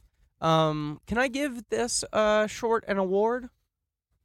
Uh, I would li- I would like to give I was nodding. I would like to give world record na na na na na na the award for most animated knee sweat. a lot of knee, a lot of calf in A this lot movie. of calf. but a There's lot of calf. specifically, I'd say there's probably 20, a solid, I'm not overestimating here, a solid 20% of this runtime is a close up of a knee with like just beads of sweat, like spring, like propelled off it, like spring loaded off Mm-hmm. of the knee. I mean, the film is dramatizing an eight second 100 meter dash. So, you know, it really has to slow things down. It's like sinewy. You're seeing like the muscles like you slowly see his muscles pulsate. like rupture. Yeah. I- It's gross. It's gross. Um, but if you love knee sweat, I mean, you're gonna you're gonna dig this thing hard. yeah, I think that's enough. Right? I think we did it. About this one, Yeah. yeah. I mean, this one is like this gets into the sort of like Twilight Zoney, like Tales from the Matrix kind Yeah. of like here are just things that could happen in a world. Right. It has this vaguely interesting idea that he's right. He's so fast and he's breaking the rules so much that he like w- kind of they're kind of trying to shock him in his pod back into submission. Yeah, and he's briefly aware of like being in the pod like he briefly escapes and then you know sort of locks back into the matrix you, you know the code sort of starts to lift kind of a cool idea yeah. And the ending is cool. Like his legs totally rupture, and then it cuts to him at the hospital, and he's and the got these agents big are like braces. he will never walk again And then he fucking wills himself and to walk. and says free which is maybe laying it on a little thick thick. the next film Mhm. is called beyond and it's written and directed by koji morimoto who is a Japanese anime director who uh, worked on Akira, worked on Kiki's Delivery Service. He's the co-founder of Studio Four Degrees. I don't know. He's a guy. yeah, we we're we're anime neophytes. Yeah, we really are. I We mean, I really- really I know, I know shit. And now I'm about gonna anime. pretend to It's know. crazy. I know sh- so much shit about so many nerdy things that anime is just the biggest blind spot. I don't. I just never Isn't got that into weird? it. There's Apart like- from the Pokemon anime, which I Yes. watched every episode. But there's like so much nerd stuff that I know just from sort of osmosis, from proximity. Do you know Yeah. what I'm saying? Yeah. Like you spend enough time in a comic book store, you start to know about other Yes. adjacent nerd properties just because you're like in those worlds. I, I know like certain anime titles, but I lo- know like fucking nothing. Mm. You know? What are you gonna do? Yeah. I mean, I got pretty much heavy metal, and that's about it. Sure. Yeah. I mean that that doesn't really that was That's not even anime. no it was like That's just Fre- an that was animated French. movie. That was French Ben. Oh, sorry. Yeah. Um. It's cool though. I didn't Yeah, realize yeah. it was specific to, I guess, Japan Uh. anime. Yeah, I think anime. Like, uh, yeah, I think Yes. specifically. Can I also say you Although there's liking anime inspired stuff. uh, you liking heavy metal is uh, the least surprising thing I've That's ever heard. pretty. Oh, and there's another thing that Ben likes that we're gonna talk about in a few minutes. so I well, won't tease talk about it. Yeah, I mean, Oh, don't God. don't spoil. No, it. no, no, no. I mean about it doesn't matter. We'll get to it. Oh, oh, about the animatrix you're saying. we'll get yes, to it. we'll yes, get to yes, it. Anyway, yes. Okay. Beyond. Yeah. Beyond's cute. Yeah, this is probably. I don't think it's the worst one, but it's the most kind of inconsequential one. For Very me. inconsequential. It's basically a bunch of kids, including a teenage girl, stumble across a glitch in the matrix, like a weird house where weird shit happens, Yeah, and they play around there, and then it gets fixed by the agents, and that's the end of that.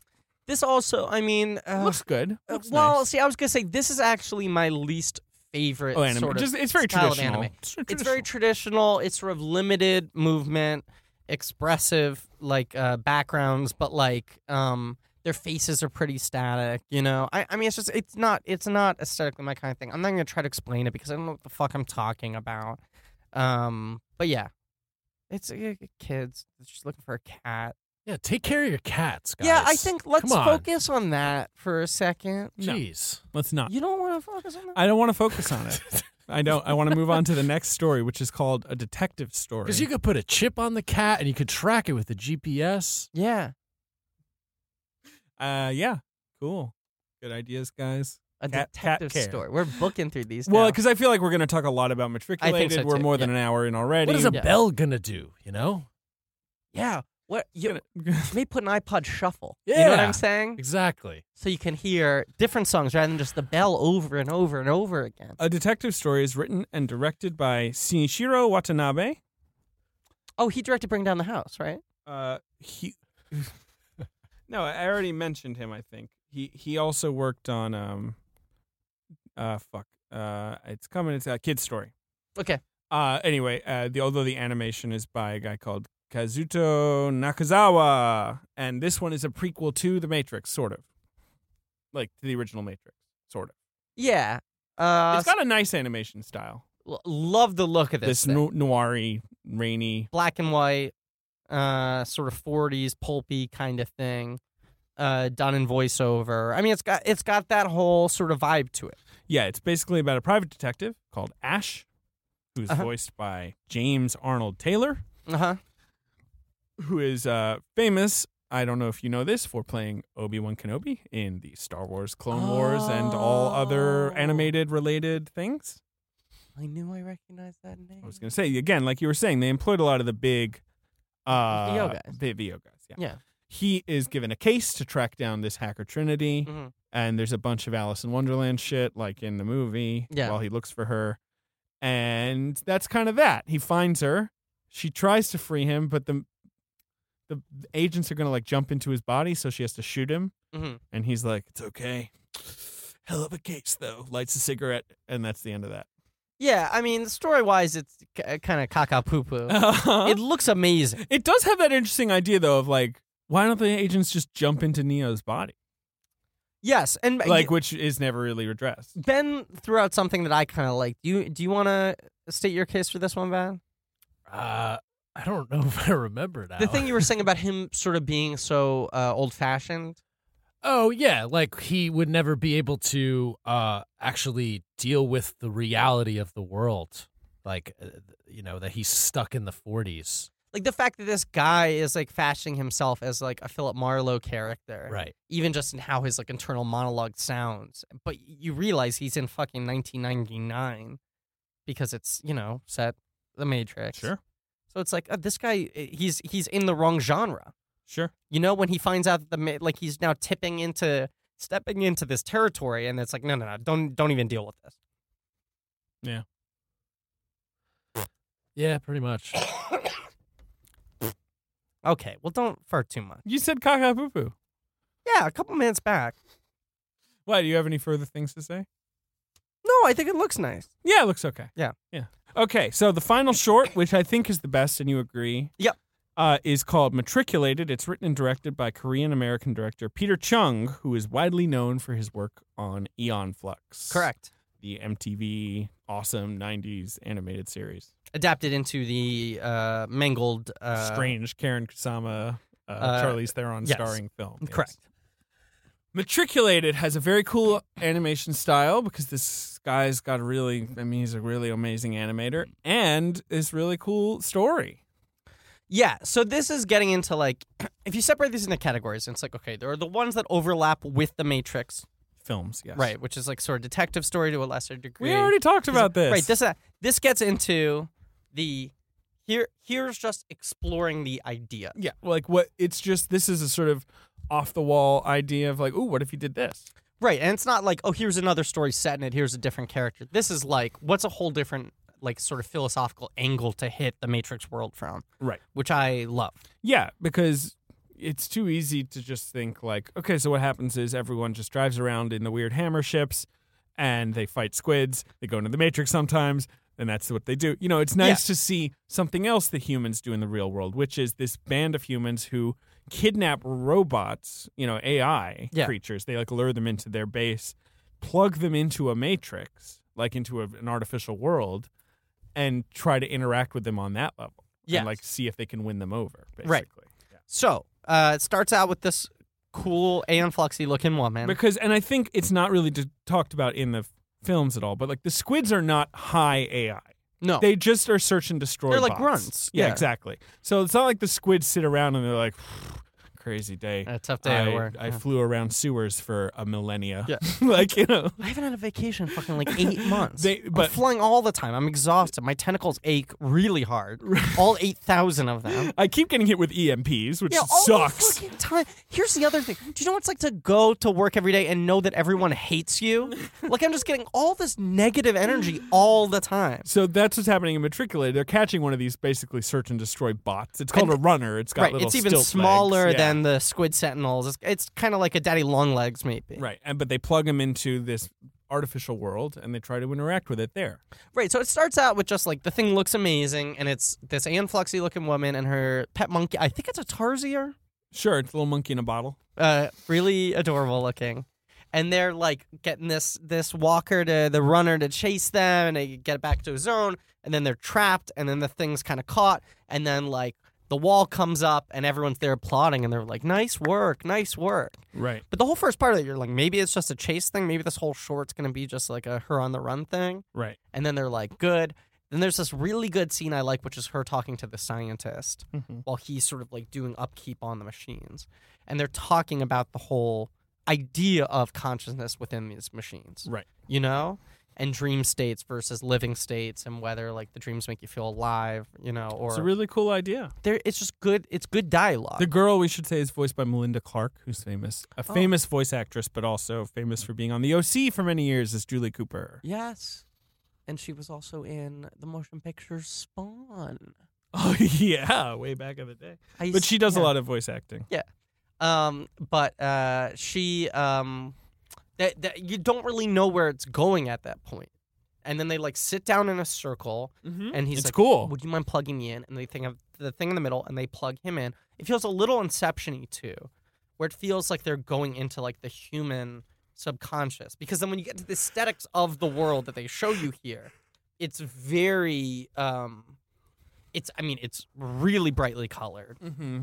it's very sort of um I don't know. It it looks like It looks different. I don't know. yeah, it, it sort of looks like these like sort of um religious paintings almost. Yeah, sure, sure. You know? Um But I think the idea is it's supposed to be more of a melding of man and machine brain thinking. I don't know. right, but also the idea that it's not as clinical as the matrix that the machine worlds created, Yes. which is about literally representing Yeah, these things. This is incorporating emotions. Yeah. You know, That's this totally is it. incorporating the human feeling. So it is a lot more sort of fluid. Mm-hmm. Um, Impressionistic. I- impressionistic is the word I was looking for. Mm. Thank you. Uh, it looks fucking amazing. Yes. I could watch it forever. Well, they run around for a while, and eventually the robot's eyes turn green Yeah. rather than red, which suggests that there's been some sort of a change. Yeah, they're still sort of getting the the runner to chase them around within this world, but they like know what they're fucking doing. Oh, yeah, they're yeah, like, this is the thing. This is the routine. We do this all the time. Um, Um, and then the machines come and sort of rout this, you know, little human stronghold and kill all the humans except for the girl. Yeah. And this robot, feeling sad about it, are tries you talking about back in the in the real world? to. Yes. Yes. Yes. Well, let's. What we is there spent, something we spent else? time in the dream. No, because you did. We did a quick quick turn into there. oh, okay. They fine. like In the plug out real- and they're like, "What's wrong?" And they're like, "Fucking Sentinel's coming." Sure. So the the robot's still plugged in and the main lady's still plugged in. No, no, no, no, no. oh, They're no, all she unplugged. unplugged. Yes, Yeah, right. yeah, Mm-hmm. And they're trying to fight off these Sentinels and everyone gets killed except for her and and the main yeah. runner. What I just said. Yeah, but you didn't explain Mm-hmm. What I that just it was. It said. sounded like it was within the fantasy. And then sequence. so the good robot plugs himself back in and plugs the lady back in because he's sad, yeah, which is nice. yeah. And then she realizes what's going on and she literally dies. She like screams and disappears. It's cool. Yeah. And then he's all alone. It's incredible. It is. It's very good. It's very it's a very good idea. Uh, it's a it's a fuck killer concept. It looks unbelievable. Mm-hmm. Um, they're all naked, Mm. but like brightly colored. Whoa, that's what You you, know? like. Yeah, I like them. Orange bodies. Um, I, d- I do I do like I like green people. Love a green person. Yeah, you haven't seen Warcraft yet, right? Paula Seeing it- Patton's green. Seeing in it that, right? tomorrow. You're seeing it tomorrow. Yeah. Um, it might be enough to get me to go see that movie because I like. I think Warcraft is going to be a film we're going to have to talk about one day. Yeah, I agree. It is a textbook movie that we talked about, Blank Check, just like why, why was all this money spent? Because the reaction is either people saying that was the worst film I ever saw in my entire life, Yeah. or people saying like I don't know, I think I enjoyed it, Ah, like but without really being able to defend it. Can I can I just like uh, stump for a second here? Yeah. So Warcraft cost a lot of money to make, right? Uh, yeah, And it's based on this big property that's existed for a long time that has like passionate defenders and it's like, a existed sensitive for twenty years, Right, sensitive material, right? Like sort of like holy material to its fan base. Uh, how many times are we fucking reading pieces where like studio executives are saying like, look, just there aren't enough women who are bankable enough. There aren't enough non-white men who are bankable enough. There aren't gay actors who are bankable enough Okay. to lead a big blockbuster. Who's the fucking lead of Warcraft? Who is this fucking Jamoke with the beard?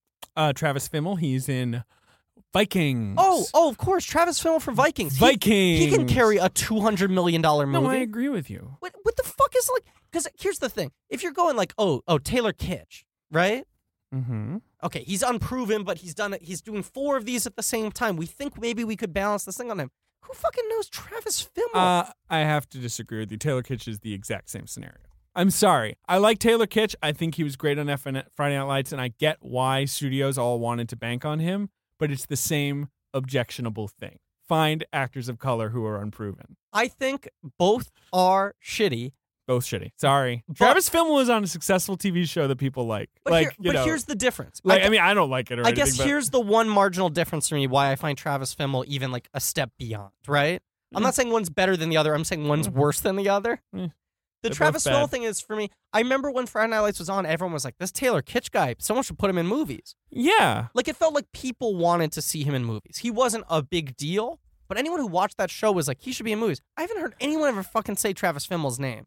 Eh, he's good in Maggie's plan. Oh, great! Give him a two hundred million dollar blockbuster. Dude, I just I'm sorry. I don't disagree with your point. I violently disagree with you on the Taylor Kitsch thing. It's the same shit. It's the same shit I think Hollywood Travis pulls all Fimmel's the a time. step worse. no, it's the same shit Hollywood's always pulled, and it would be worse only if Taylor Kitsch had been in one movie, but he was in multiple giant blockbuster Yeah, I guess franchises. maybe that evens it out. Was he got- it was egregious. he got like three at the same and time. not only that, he never should have done it anyway because it fucked his own career. Like he was an idiot for signing up for John Carter, you know, playing Gambit, and there's another big one. I forgot, Uh, uh, Battleship. yeah. What the fuck was he thinking? now, at least Battleship makes sense because it's a Peter Berg movie, and Peter Berg made Friday Night Lights, so you can see Yeah. why Peter Berg is like, okay, But here's don't, a guy. Don't for me. sign up for all three. Pick one. Pick one, bro. It's just I mean, the mistakes that actor made, and I love Taylor Kitsch. I think Yeah. he's a very charming actor in the right situation. Still, it really, it really makes me mad. But then the same Tim Gaius Charles, who played, um, uh, fuck, not Street. I'm trying to remember their names on a Friday. Night. Did you watch Friday Night? I didn't watch Lights? Friday oh Night Lights, shit! yeah. What's what? the- I'm gonna have to look it up because it's driving me crazy. They all have you know kind of silly. Oh, Smash Williams, that's his name, right? Uh, Well, what is his name? Smash he's Williams. black. He's a black Okay. actor. He and uh, he was That's a great name, Smash Williams. He's great. They're all they've all got great. Jason Street, Smash Williams, and uh, That's incredible. whatever Taylor Kitsch's character's name, uh, Yeah. Tim Riggins. Uh, he shit. He's had no career. You Yeah. know, he's like a guest star on Grey's Anatomy. Like it's nothing. Like it's it's right there. It's stark. It's laid out for you right there. What happens here? Michael B. Though yeah, Michael B. Who of course was He's on got the biggest later film career seasons of of anyone. Friday Night Yeah. Lights. Yeah. Yeah. yeah, I mean he he's a great. More of that, please. Yeah. more of that. uh, anyway, Sorry, you just you got my goat there. But I mean, I don't like Travis Fimmel either. Like being in movies. I'm not saying that I the assume they Taylor wanted Kitsch thing should have happened. I want to make that clear. I just the Travis Fimmel one. I was like, It's bad. who the fuck is this? It's bad. I hadn't even heard of him. My before. guess is they were just like, well, we need kind of Viking types, right? Because isn't this like medieval? Like, you know, they, they probably weren't thinking very hard about it. Get the Yeah, it's just Vikings guy. crazy to I mean, me. Dominic Cooper is in it. It's a lot of a yeah, lot of uh, no name white guys are in that movie. yeah, Yeah, Yeah. I feel like the, oh Ben Foster, yeah. the king of Ben of no name white guy performance. I mean, I love Ben Foster once in a while, but I love him once in a while. I think he plays a goofy wizard in this, and I'm interested to see it. Yeah, Paula Patton though. Well, but this is the thing, Paula Patton, but they totally screw her over. She's like crazy green, like CGI with big teeth, and Right, like she she gets bad roles. philosophically, I hate that she can only be in a movie like that Yeah. if she's green. what was the other thing that she's but on in a this base year? level, I like green ladies. Well, yeah, no, nothing That's wrong the with it. problem. Green Lady, I like I do- enjoyed Zoe Saldana in Guardians of the Galaxy. Me too. I like green without ladies. you know, oh, the other thing she's in this year. Oh, what a bummer! the do-over. What a bummer!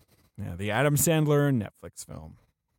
Whoever's got a pretty good cast. I Paul was- Patton's so good in Ghost Protocol. Yeah, Yeah, I wish I'd kept her on. yeah, me too, me too. Who? Although Rebecca Ferguson was uh, bomb, bomb. a Well, bomb. here, here's a crazy idea: have both. what? Mm, one woman. No, What- I'm yeah, kidding, what I'm if- joking. I know, what if I Paul know. Patton was still part of the team, and Rebecca Ferguson still had the exact same. plot line? Especially because Paul Pat Paula Patton didn't have any uh like there wasn't a romantic plot line with Tom Cruise per se. pointedly didn't have exactly. a romantic. Whereas plotline. Rebecca Ferguson, there's more of that going on. What do you think, Ben? Uh, Sometimes I love to throw to bed just so we go, freeze up. I I have been tuned tuning out this whole part 'cause Yeah. I don't know what you guys are talking about. Yeah, eh, we're having fun. Uh, One thing you do know that we're talking about is the Ben surprise, So let's talk about the Ben the surprise. Big Ben surprise. Do we have any? is- well, I guess we'll say goodbye to the Wachowskis right at the end. Holy shit! I'm not doing well, Yeah. folks.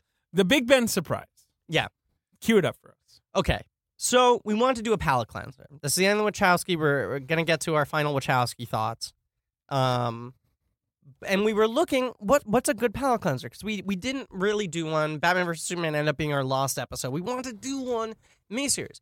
All these ideas within our things we talked about before, but we're looking long term, and we're like. Someone would, you know, someone would suggest something. We'd go like, ah, but we might want to do that director at one point. Do we want to take that off the table?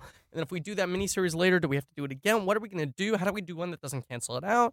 I said the only option is old dogs. David said no. Yeah, I did. I said no.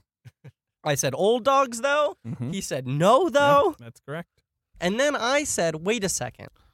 Ben, what's your favorite movie ever? Yeah, we just threw to Ben. Like, just Ben, off the top of your head. And you were like, how would that be a blank check? And I was like, what if the blank check is we're giving birthday Benny, the peeper himself, the blank check? Now, I want to make it clear. I was very in support of this idea. But but I had Like, to, when you, because, well, once no, that angle was well, I revealed want to to say, like, the real evolution was I was like, I really don't want to do old dogs. Maybe if we called it, like, Griffin's Choice, Right. and, like, then I get to pick a movie that you don't really want to do someday. Then you said, what if it was Ben's choice? and you know you've said before we do this podcast this podcast is done to ben Sure, it is. Wait, so once a lot, I mean, li- he just just now was tuning out our annoying chattering voices. but people love it when ben gets passionate about something when he finds something he really wants to fight for so he said what's the movie that ben wants to fight for the most Yeah. and ben has the floor and for once the tables are turned and ben gets to sell us on a movie Yeah. Uh and i said ben what would that movie be off, just fire it out. Fire the first name out of your head. and this was a, a three-way text conversation we were having right Yep. the response came in within three seconds Mhm. which factoring in signal times means Amazing. he probably typed it in within one second, Yes. right? And and he responded with a single word. Yes. And that word, Ben, would you like to share that one word with the audience? uh, sure, it was uh, uh, Fletch, the uh, Chevy Chase film from 1985. We said, Ben, you can vouch for any film. Ben, The Michael Ritchie detective comedy. Yes. followed by Fletch Lives. Ben, you can Right. pick any film in history. Yeah, yeah, And Ben said, I want to fight for Fletch. I love Fletch. Fletch. So next week, we'll be covering Fletch. Here's one thing I want to say about Ben's this. got the check and he's cashing it in on Fletch. That's right. Here's one thing I want to say about this. Yeah. I've never seen Fletch. I have. Okay. I think it's fun. Ben's gonna be fighting for Fletch. That's what I'm excited for. Ben's gonna fucking fight for Fletch. Well, it's the kind of movie, comedy movie I like where jo- it's all about the jokes, right? And a lot of the times the jokes break momentum. The story isn't even that good. But I, I don't know. I, I, for whatever reason, as a kid, I was obsessed with this movie. I could quote like it at length. So It's all about ball bangers these days. it is. I'll have a steak sandwich and uh, a steak sandwich. Uh, Char- charge it to the under. Guys, don't spoil it's got some the good Oh, jokes. jokes sorry, for me. sorry. Don't I'm sorry, spoil yeah, the sorry, jokes sorry. for But, me. but next week, uh, Ben's taking the reins. yes, We're talking Fletch. yes. This is And exciting too because David's never seen this movie. then- I've never seen it. Yeah, this is gonna be an interesting balance. Someone who loves Fletch, someone who's fine with Fletch, and someone who's never seen. Never Fletch. seen Fletch. Yeah. And then after that, we're gonna do our next miniseries. Yeah, Yeah, about Cameron Crowe. I, we've officially decided here's why we're doing Cameron before James. We respect your votes. Yeah. We're doing James right afterwards. Cameron and Cameron. Yes. Uh, the reason we're doing Cameron first is that uh, it's Roadies. pure cynical marketing. Yeah. Roadies premieres in June, and we think Late it would be June. nice to dovetail in with that. Yeah. You know, No. it's it's he'll be on our minds. It's his. He's got a Showtime show for people who Yes. don't know what Roadies is. Yeah, it's Yes. his new show on Showtime. Yeah, Um, and it, it it's possibly a redemption moment for him. Could be, could be. Maybe you know a new medium will revitalize him. Mhm. And uh, if we did James Cameron first, by the time we got to Cameron Crowe, and we're then trying to talk about roadies, yeah. it would be Eh, it's you a know little. either it'll be a done deal, people will like it and it won't be exciting, or it'll be over and and we'll be beating a dead horse. Because you know what this podcast is is we we talk about fresh stuff like the Animatrix. You know, we really like to be on topic. keep it fresh. Fresh. So anyway, the Fresh Maker. Uh, no, we actually have to name the podcast. I don't know what we're gonna call the Jan- uh, the Cameron Crowe podcast yet. Uh, I guess we'll think uh, about Pod that. had me at cast. Show me the podcast. We I mean, had some you had suggestions. me at podcasting is a pretty delightful, simple. it's so silly. You like podcasting rather than podcast? Because it's just hello. It's not you had me at helloing. There's something so funny about it to me. Um, You had me at podcast. yeah, you had me at podcast. Yeah. It just feels so sudden. You had me at podcast. Well, I mean, you know, feel free to write in names. But we could do- we'll think about Yeah. other stuff too. I don't know. Yeah. Uh, almost podcasters. yeah, something like that. We'll do something like that. We're not gonna call it like Pod Marin Podmer and Castro. Crow, Castro. Yeah, right. yeah. It's not gonna- Castro. Yeah, yeah, exactly. We bought a podcast. we bought a pod. See, here's the thing. podcast town. podcast town. Uh, Podcasting town. podcasts for singles. You get it. Mm, I do. Uh, that film, the only acting appearance of Tim Burton. I'm sure we'll talk about that at length. Podcast anything. Yeah. We're almost done. Yeah. Uh, p- pod any cast. Okay. Okay. Yeah. Yeah. Yeah. Yeah. Yeah. yeah, yeah. Do we get through all that? Well, we haven't done Aloha. It's a hard one to do. Podlo. Yeah, I Cast. don't know. Whatever. Yeah. We're, okay, so next week, talking Fletch. Week after that, podcast me at, at- at hello. oh God.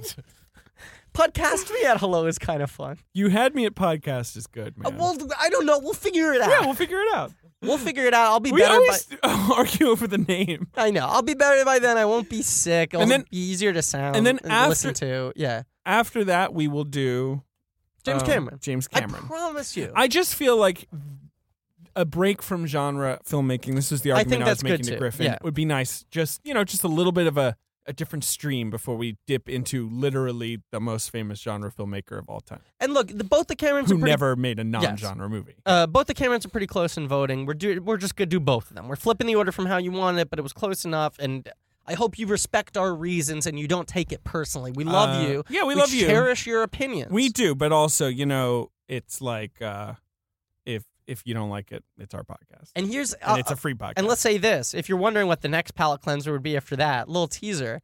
We then kept the text thread going because you were like, "Wait, I want to hear what other stuff Ben likes. Ben, tell me other movies you like." And Ben started listing movies. Yeah. And at one point we said, "What's your absolute number one favorite movie? Not what movie would you most like to talk about in the podcast? Not what movie do you most want to defend? Mhm. What's your number one with a bullet all-time history of cinema favorite movie?" And Ben's answer was The man who knew too little. the Bill Murray comedy from the 19- John Emile joint, 97. which I saw as a child, Me haven't too. seen since. Yeah, I saw it in theaters. Remember him definitely. in a Russian hat. Yeah, me too. That's all I remember. So maybe one day we'll do the man who knew too little. I also said Stargate. I like Yeah, Stargate. that I a really lot. wanted to do, but Yeah. Griffin was like, maybe we'll do Roland Emmerich one day, and I was like, We what? should totally fucking do Roland I Emmerich. don't want to to do him. He's made too many, you know, crappy little movies. I love Dare to Tomorrow. Ugh. I love. I just feel like Dare to that's Uh, Tomorrow. so far down the road, and also, but Stargate is bonkers. Can't deny that. Yeah, uh, you, you ever see Anonymous? No, no, I haven't seen Kinda fun. Anonymous. We also get to talk Stonewall. Give me a hundred. mi- Oh yeah, that's that's one of the worst films I've ever seen. That's one of the worst films I ever seen. I didn't saw saw- that movie. Did I you see didn't it? see It's it. so bad. Uh, yeah, give me a hundred million dollars. Oh, what for? Listen to this. A scientist played by James Spader goes through a portal to ancient Egypt, but they're really aliens. And here you go, uh, writing the check. Let's do it. This will be the first movie to ever have a website. Uh, who's who's the villain? Oh, you know Jay Davidson. Yeah, you know Academy Award nominee Jay Davidson, who is the uh, dude who everyone thought was a lady in the Crying Game, And never he acted plays again. Ra. Those are the only two film performances two- from Jay Davidson. Pretty good, two for two. Yeah. Yeah, batted 100. Got an Out of Oscar nom thousand. for one, got an action figure from the other. Book closed. Uh, they didn't stop there. They made a show out of it. Oh boy. They did. They made several shows out of it. I think there's three different Stargate shows. Is that possible? I think there's Stargate. Yeah, Stargate, Stargate SG-1, Atlantis and- Stargate Atlantis, I and believe- Stargate Universe. Wa- was- Am I wrong in thinking there was also a Stargate animated series at some point? No. Stargate the animated I series. don't know. Maybe. MacGyver was in Stargate SG-1. yeah, I know. MacGyver. Um, Anyway, we're not doing Stargate, so I don't know why we're talking so much about Stargate. because we might do Stargate at some point. Uh, so that's that, and that's that. And so, any last thoughts on the Wachowskis? We didn't really relate these to the Wachowskis, but that's because the Wachowskis didn't have as heavy a hand in the Animatrix. Um, but these are all, f- you know, it's just cool to see people playing in their world. And Griffin, what are you looking up? I'm trying to pull up something. It'll make sense in a second. Say your final thoughts on on the Wachowskis. I'm gonna miss them. I think they're some of Hollywood's most just boldest voices, and I- I'm just gonna miss talking about their movies. I was so happy to talk about all these movies. I, I really enjoyed uh, actually getting to see the full Matrix trilogy. Yeah. Uh, and, uh, you know, I really got won over, like a lot of our listeners, to uh, Speed Racer and uh, uh, Jupiter Ascending was great too. And I just like, I think that I like that they're filmmakers that have really big ideas because I, I, I like big things. Uh, I do too. I think they're great. Um, I, I will say I was talking to a friend the other day and I kept on saying like, you know, we do this, you know, that's our struggle. Like they were saying like we and our and he was like, What's with all this like lofty we and our stuff? And I was like, I honestly think that's just I've been watching Wachowski movies for like the last two and a half months. Yeah. Yeah. Like they've really kind of made me Mhm. you know, when you see them all in a row like Mhm. this, you get into this very sort of humanist, like empathetic Absolutely. sort of space and it's a, of just it's this is a time when we need a lot of that. We need some It's a it's a bit of a grim time yeah. in the world. I just watched like three hours of Donald Trump on my TV last night. I feel like Yeah, can I say something? I don't like that guy. I'm glad you said it. Yeah. brother. I don't like him either. No, but here's here I and I don't know if I'm going to get controversial here when I say this. Mm-hmm. Mm. Not only do I not like him, I don't want him to be president of the United States. I agree with you. Uh, watch us lose a bunch of listeners. What if it turned out that all all of our listener base was like just big Trump heads? um, I am. I'm just looking at our podcast reviews for the first time in a while. Have you seen me? yeah, there are a couple of really weird ones. Mm-hmm. Um, I, I thank the Wachowskis for helping my worldview. Mhm. Uh, I love them. I want them to go eh, get to make more movies again. I hope we're lucky enough. You know, with a week's distance, I definitely appreciate Sense Eight a little more for what it is. But like, I want to see them making tight, you know, fucking motion picture extravaganzas. yeah, on and a I hope big they do screen. again. And when they do, we'll be there. Oh, we'll be there, opening day. Yeah. All right. So what do you want to read? From And your our phone? promise, you know, i- if there's another Wachowski, we're doing a one-off. To always know, I any know. filmmaker we've covered, if they have a new film coming out, we're gonna go back to the well. Here are the filmmakers we'll do: George Lucas, Georgie Porgy. anything in the Star Wars series, Mhm. M. Night Shyamalan, Mhm. and now the Wachowskis, all added to the roster. All added to the shelf. Mm-hmm. I'd and love- if there's a sequel to The Judge, Oh, Judge, Yeah. Judge Two. Well, I mean, there's a real cliffhanger at the end of the film. You wonder if he's going to become a judge.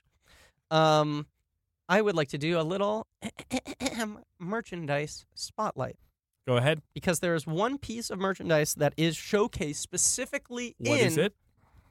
the Samsung SPH N270, What's that? the Matrix phone. That you mean that weird phone that she drops in Final Flight of the Osiris? Yes, which they made as a real phone. Can you s- give it the, the spell it out for me? uh, SPH N270, uh, made to resemble the phone used in The Matrix Reloaded and Right. also the Final Flight of the Stars. Yeah. Now, by the way, guys, this is not the actually cool phone. That's just a normal sort of like slide phone that Neo uses in the first Matrix. This is the like really bonkers sci-fi phone that they all use in the sequels. That are, is cool in its own way. Uh, uh, and I quote The design crew of The Matrix were closer to Samsung, develop a phone whose features and release date would coincide with the movie. Oh, nice that they made the release date coincide with the movie. Now, here's, the, here's where I get tripped up. Ready? Yeah. Yeah.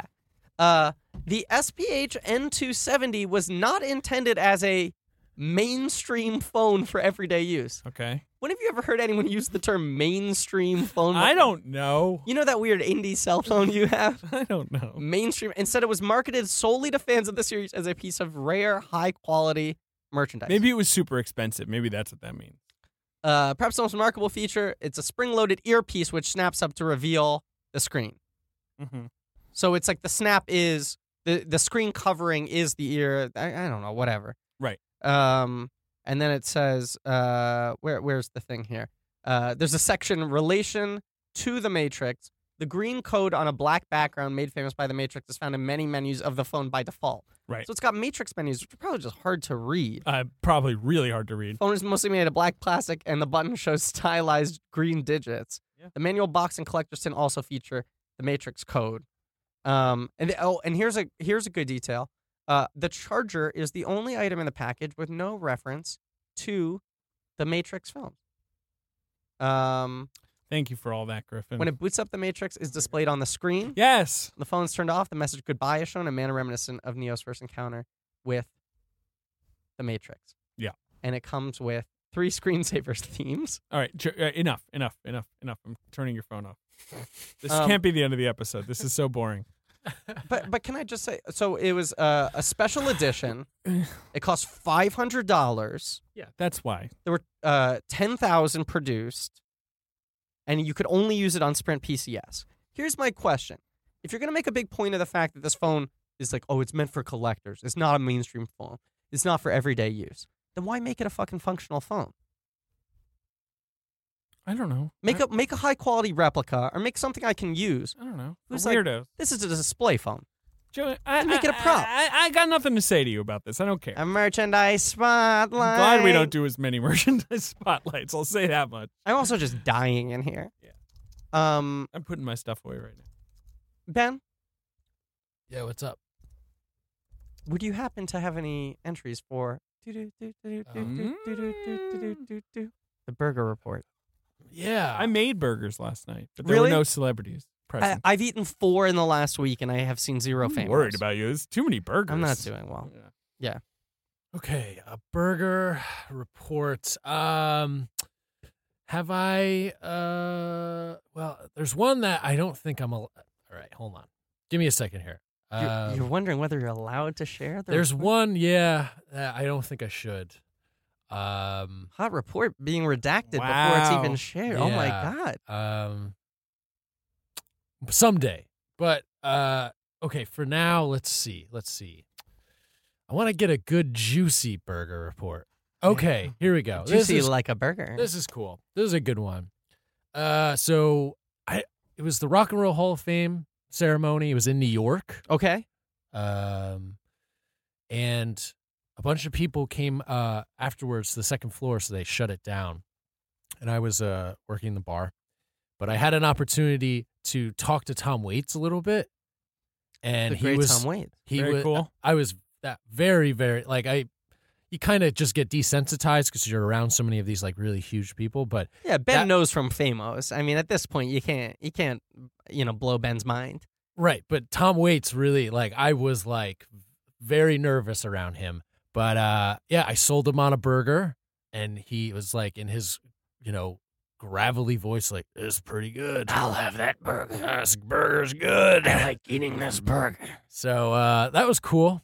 Um and then I just talked to him at length about how I'm obsessed with Rain Dogs and Swordfish Trombones, which are like two of like I think his best albums. I didn't know you were such a Waits fan. Love Waits. I don't really like the 70s stuff, the kind of jazzy troubadour stuff, but I like all the like weird experimental avant-garde 80s 90s stuff. That makes Yeah, sense. That yeah. fits in with That- the that Ben. does move. sound like a yeah. Ben. Um, now let me ask you. You said you had to sell him on the burger. Was it a hard sell? Was he showing resistance? And if so, how did you win him over? Well, I went ahead and I talked to him about uh, the uh, burger being a mix uh, that we do in house, obviously, but a mix of it's got uh, you know different cuts, it's got some fat to it, and it's like uh, just the superior burger, as well as it comes with this like really nice kind of like uh, very strong kind of bitey kind of uh, blue cheese. I forget the brand that we used or the variety that we used. And then it's just got some really good uh, shoestring fries tossed with olive oil and rosemary. This podcast is so off the rails. Do you not want to get that burger right now? no, I, let's go get it. I mean, it I sounds amazing. mean, how long has it been since you worked there, Ben? Shit, uh, a long time. And even still, like the cell's that good. I Mm, can't even it's a imagine good how Waits cell. was hearing It's a it. good You know, cell. I mean, Waits must have gotten it hard. Oh boy. Um, well, that's great. Uh, of course, that brings us to da-da, da-da, da-da, the There's no orange, orange twist. twist There's file. no orange twist file. No, there's not. What are you talking about? There's no orange There's twist no file. orange twist. Okay, fine. S- uh, tune in next week for the Orange Twist file. Uh, we'll do a big merchandise spotlight for Fletch. Uh, Hopefully, we'll have some cool guests coming up. we'll do some Fletch fan fiction. We'll read some reviews next week, I think, because we do have some good reviews that we should read next They're week. really weird. They're really weird. Uh, but we need to give them their time and their space. Uh, we love the Wachowskis. Please come back to movies. We miss Hope them. To see you They'll soon. come back. They're the greatest, and it's been so much fun talking about them. And I'm excited to been a- talk about other people. I'll say this: it's been a privilege to talk about It them has, and it to has. watch their films. It always is. yes. Yes. Yes. Um. All right. Thank you for listening. Thank you. Uh, please rate, review, subscribe. All true. Uh, if you have ideas, any pitches for what we should call our Cameron Crowe miniseries, please throw them out. Yep. Uh, Into the garbage. Yep. Throw them into your toilet and flush. Mhm. Uh, and uh, as always. Yeah. Oh. Well, nice to meet you. I'm uh, Jim Staff.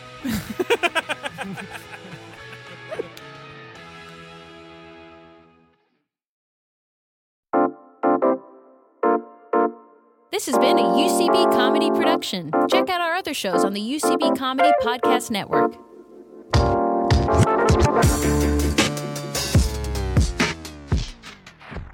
The biggest international festival for the business of podcasting is back. The Podcast Show London will bring together thousands of podcast creators under one roof on the 22nd and 23rd of May. Also featuring major industry players, global brands, and some of the most iconic voices in podcasting. Plus, creator meetups, networking, and an evening festival of unmissable live shows. Passes from £89. Book yours now at thepodcastshowlondon.com.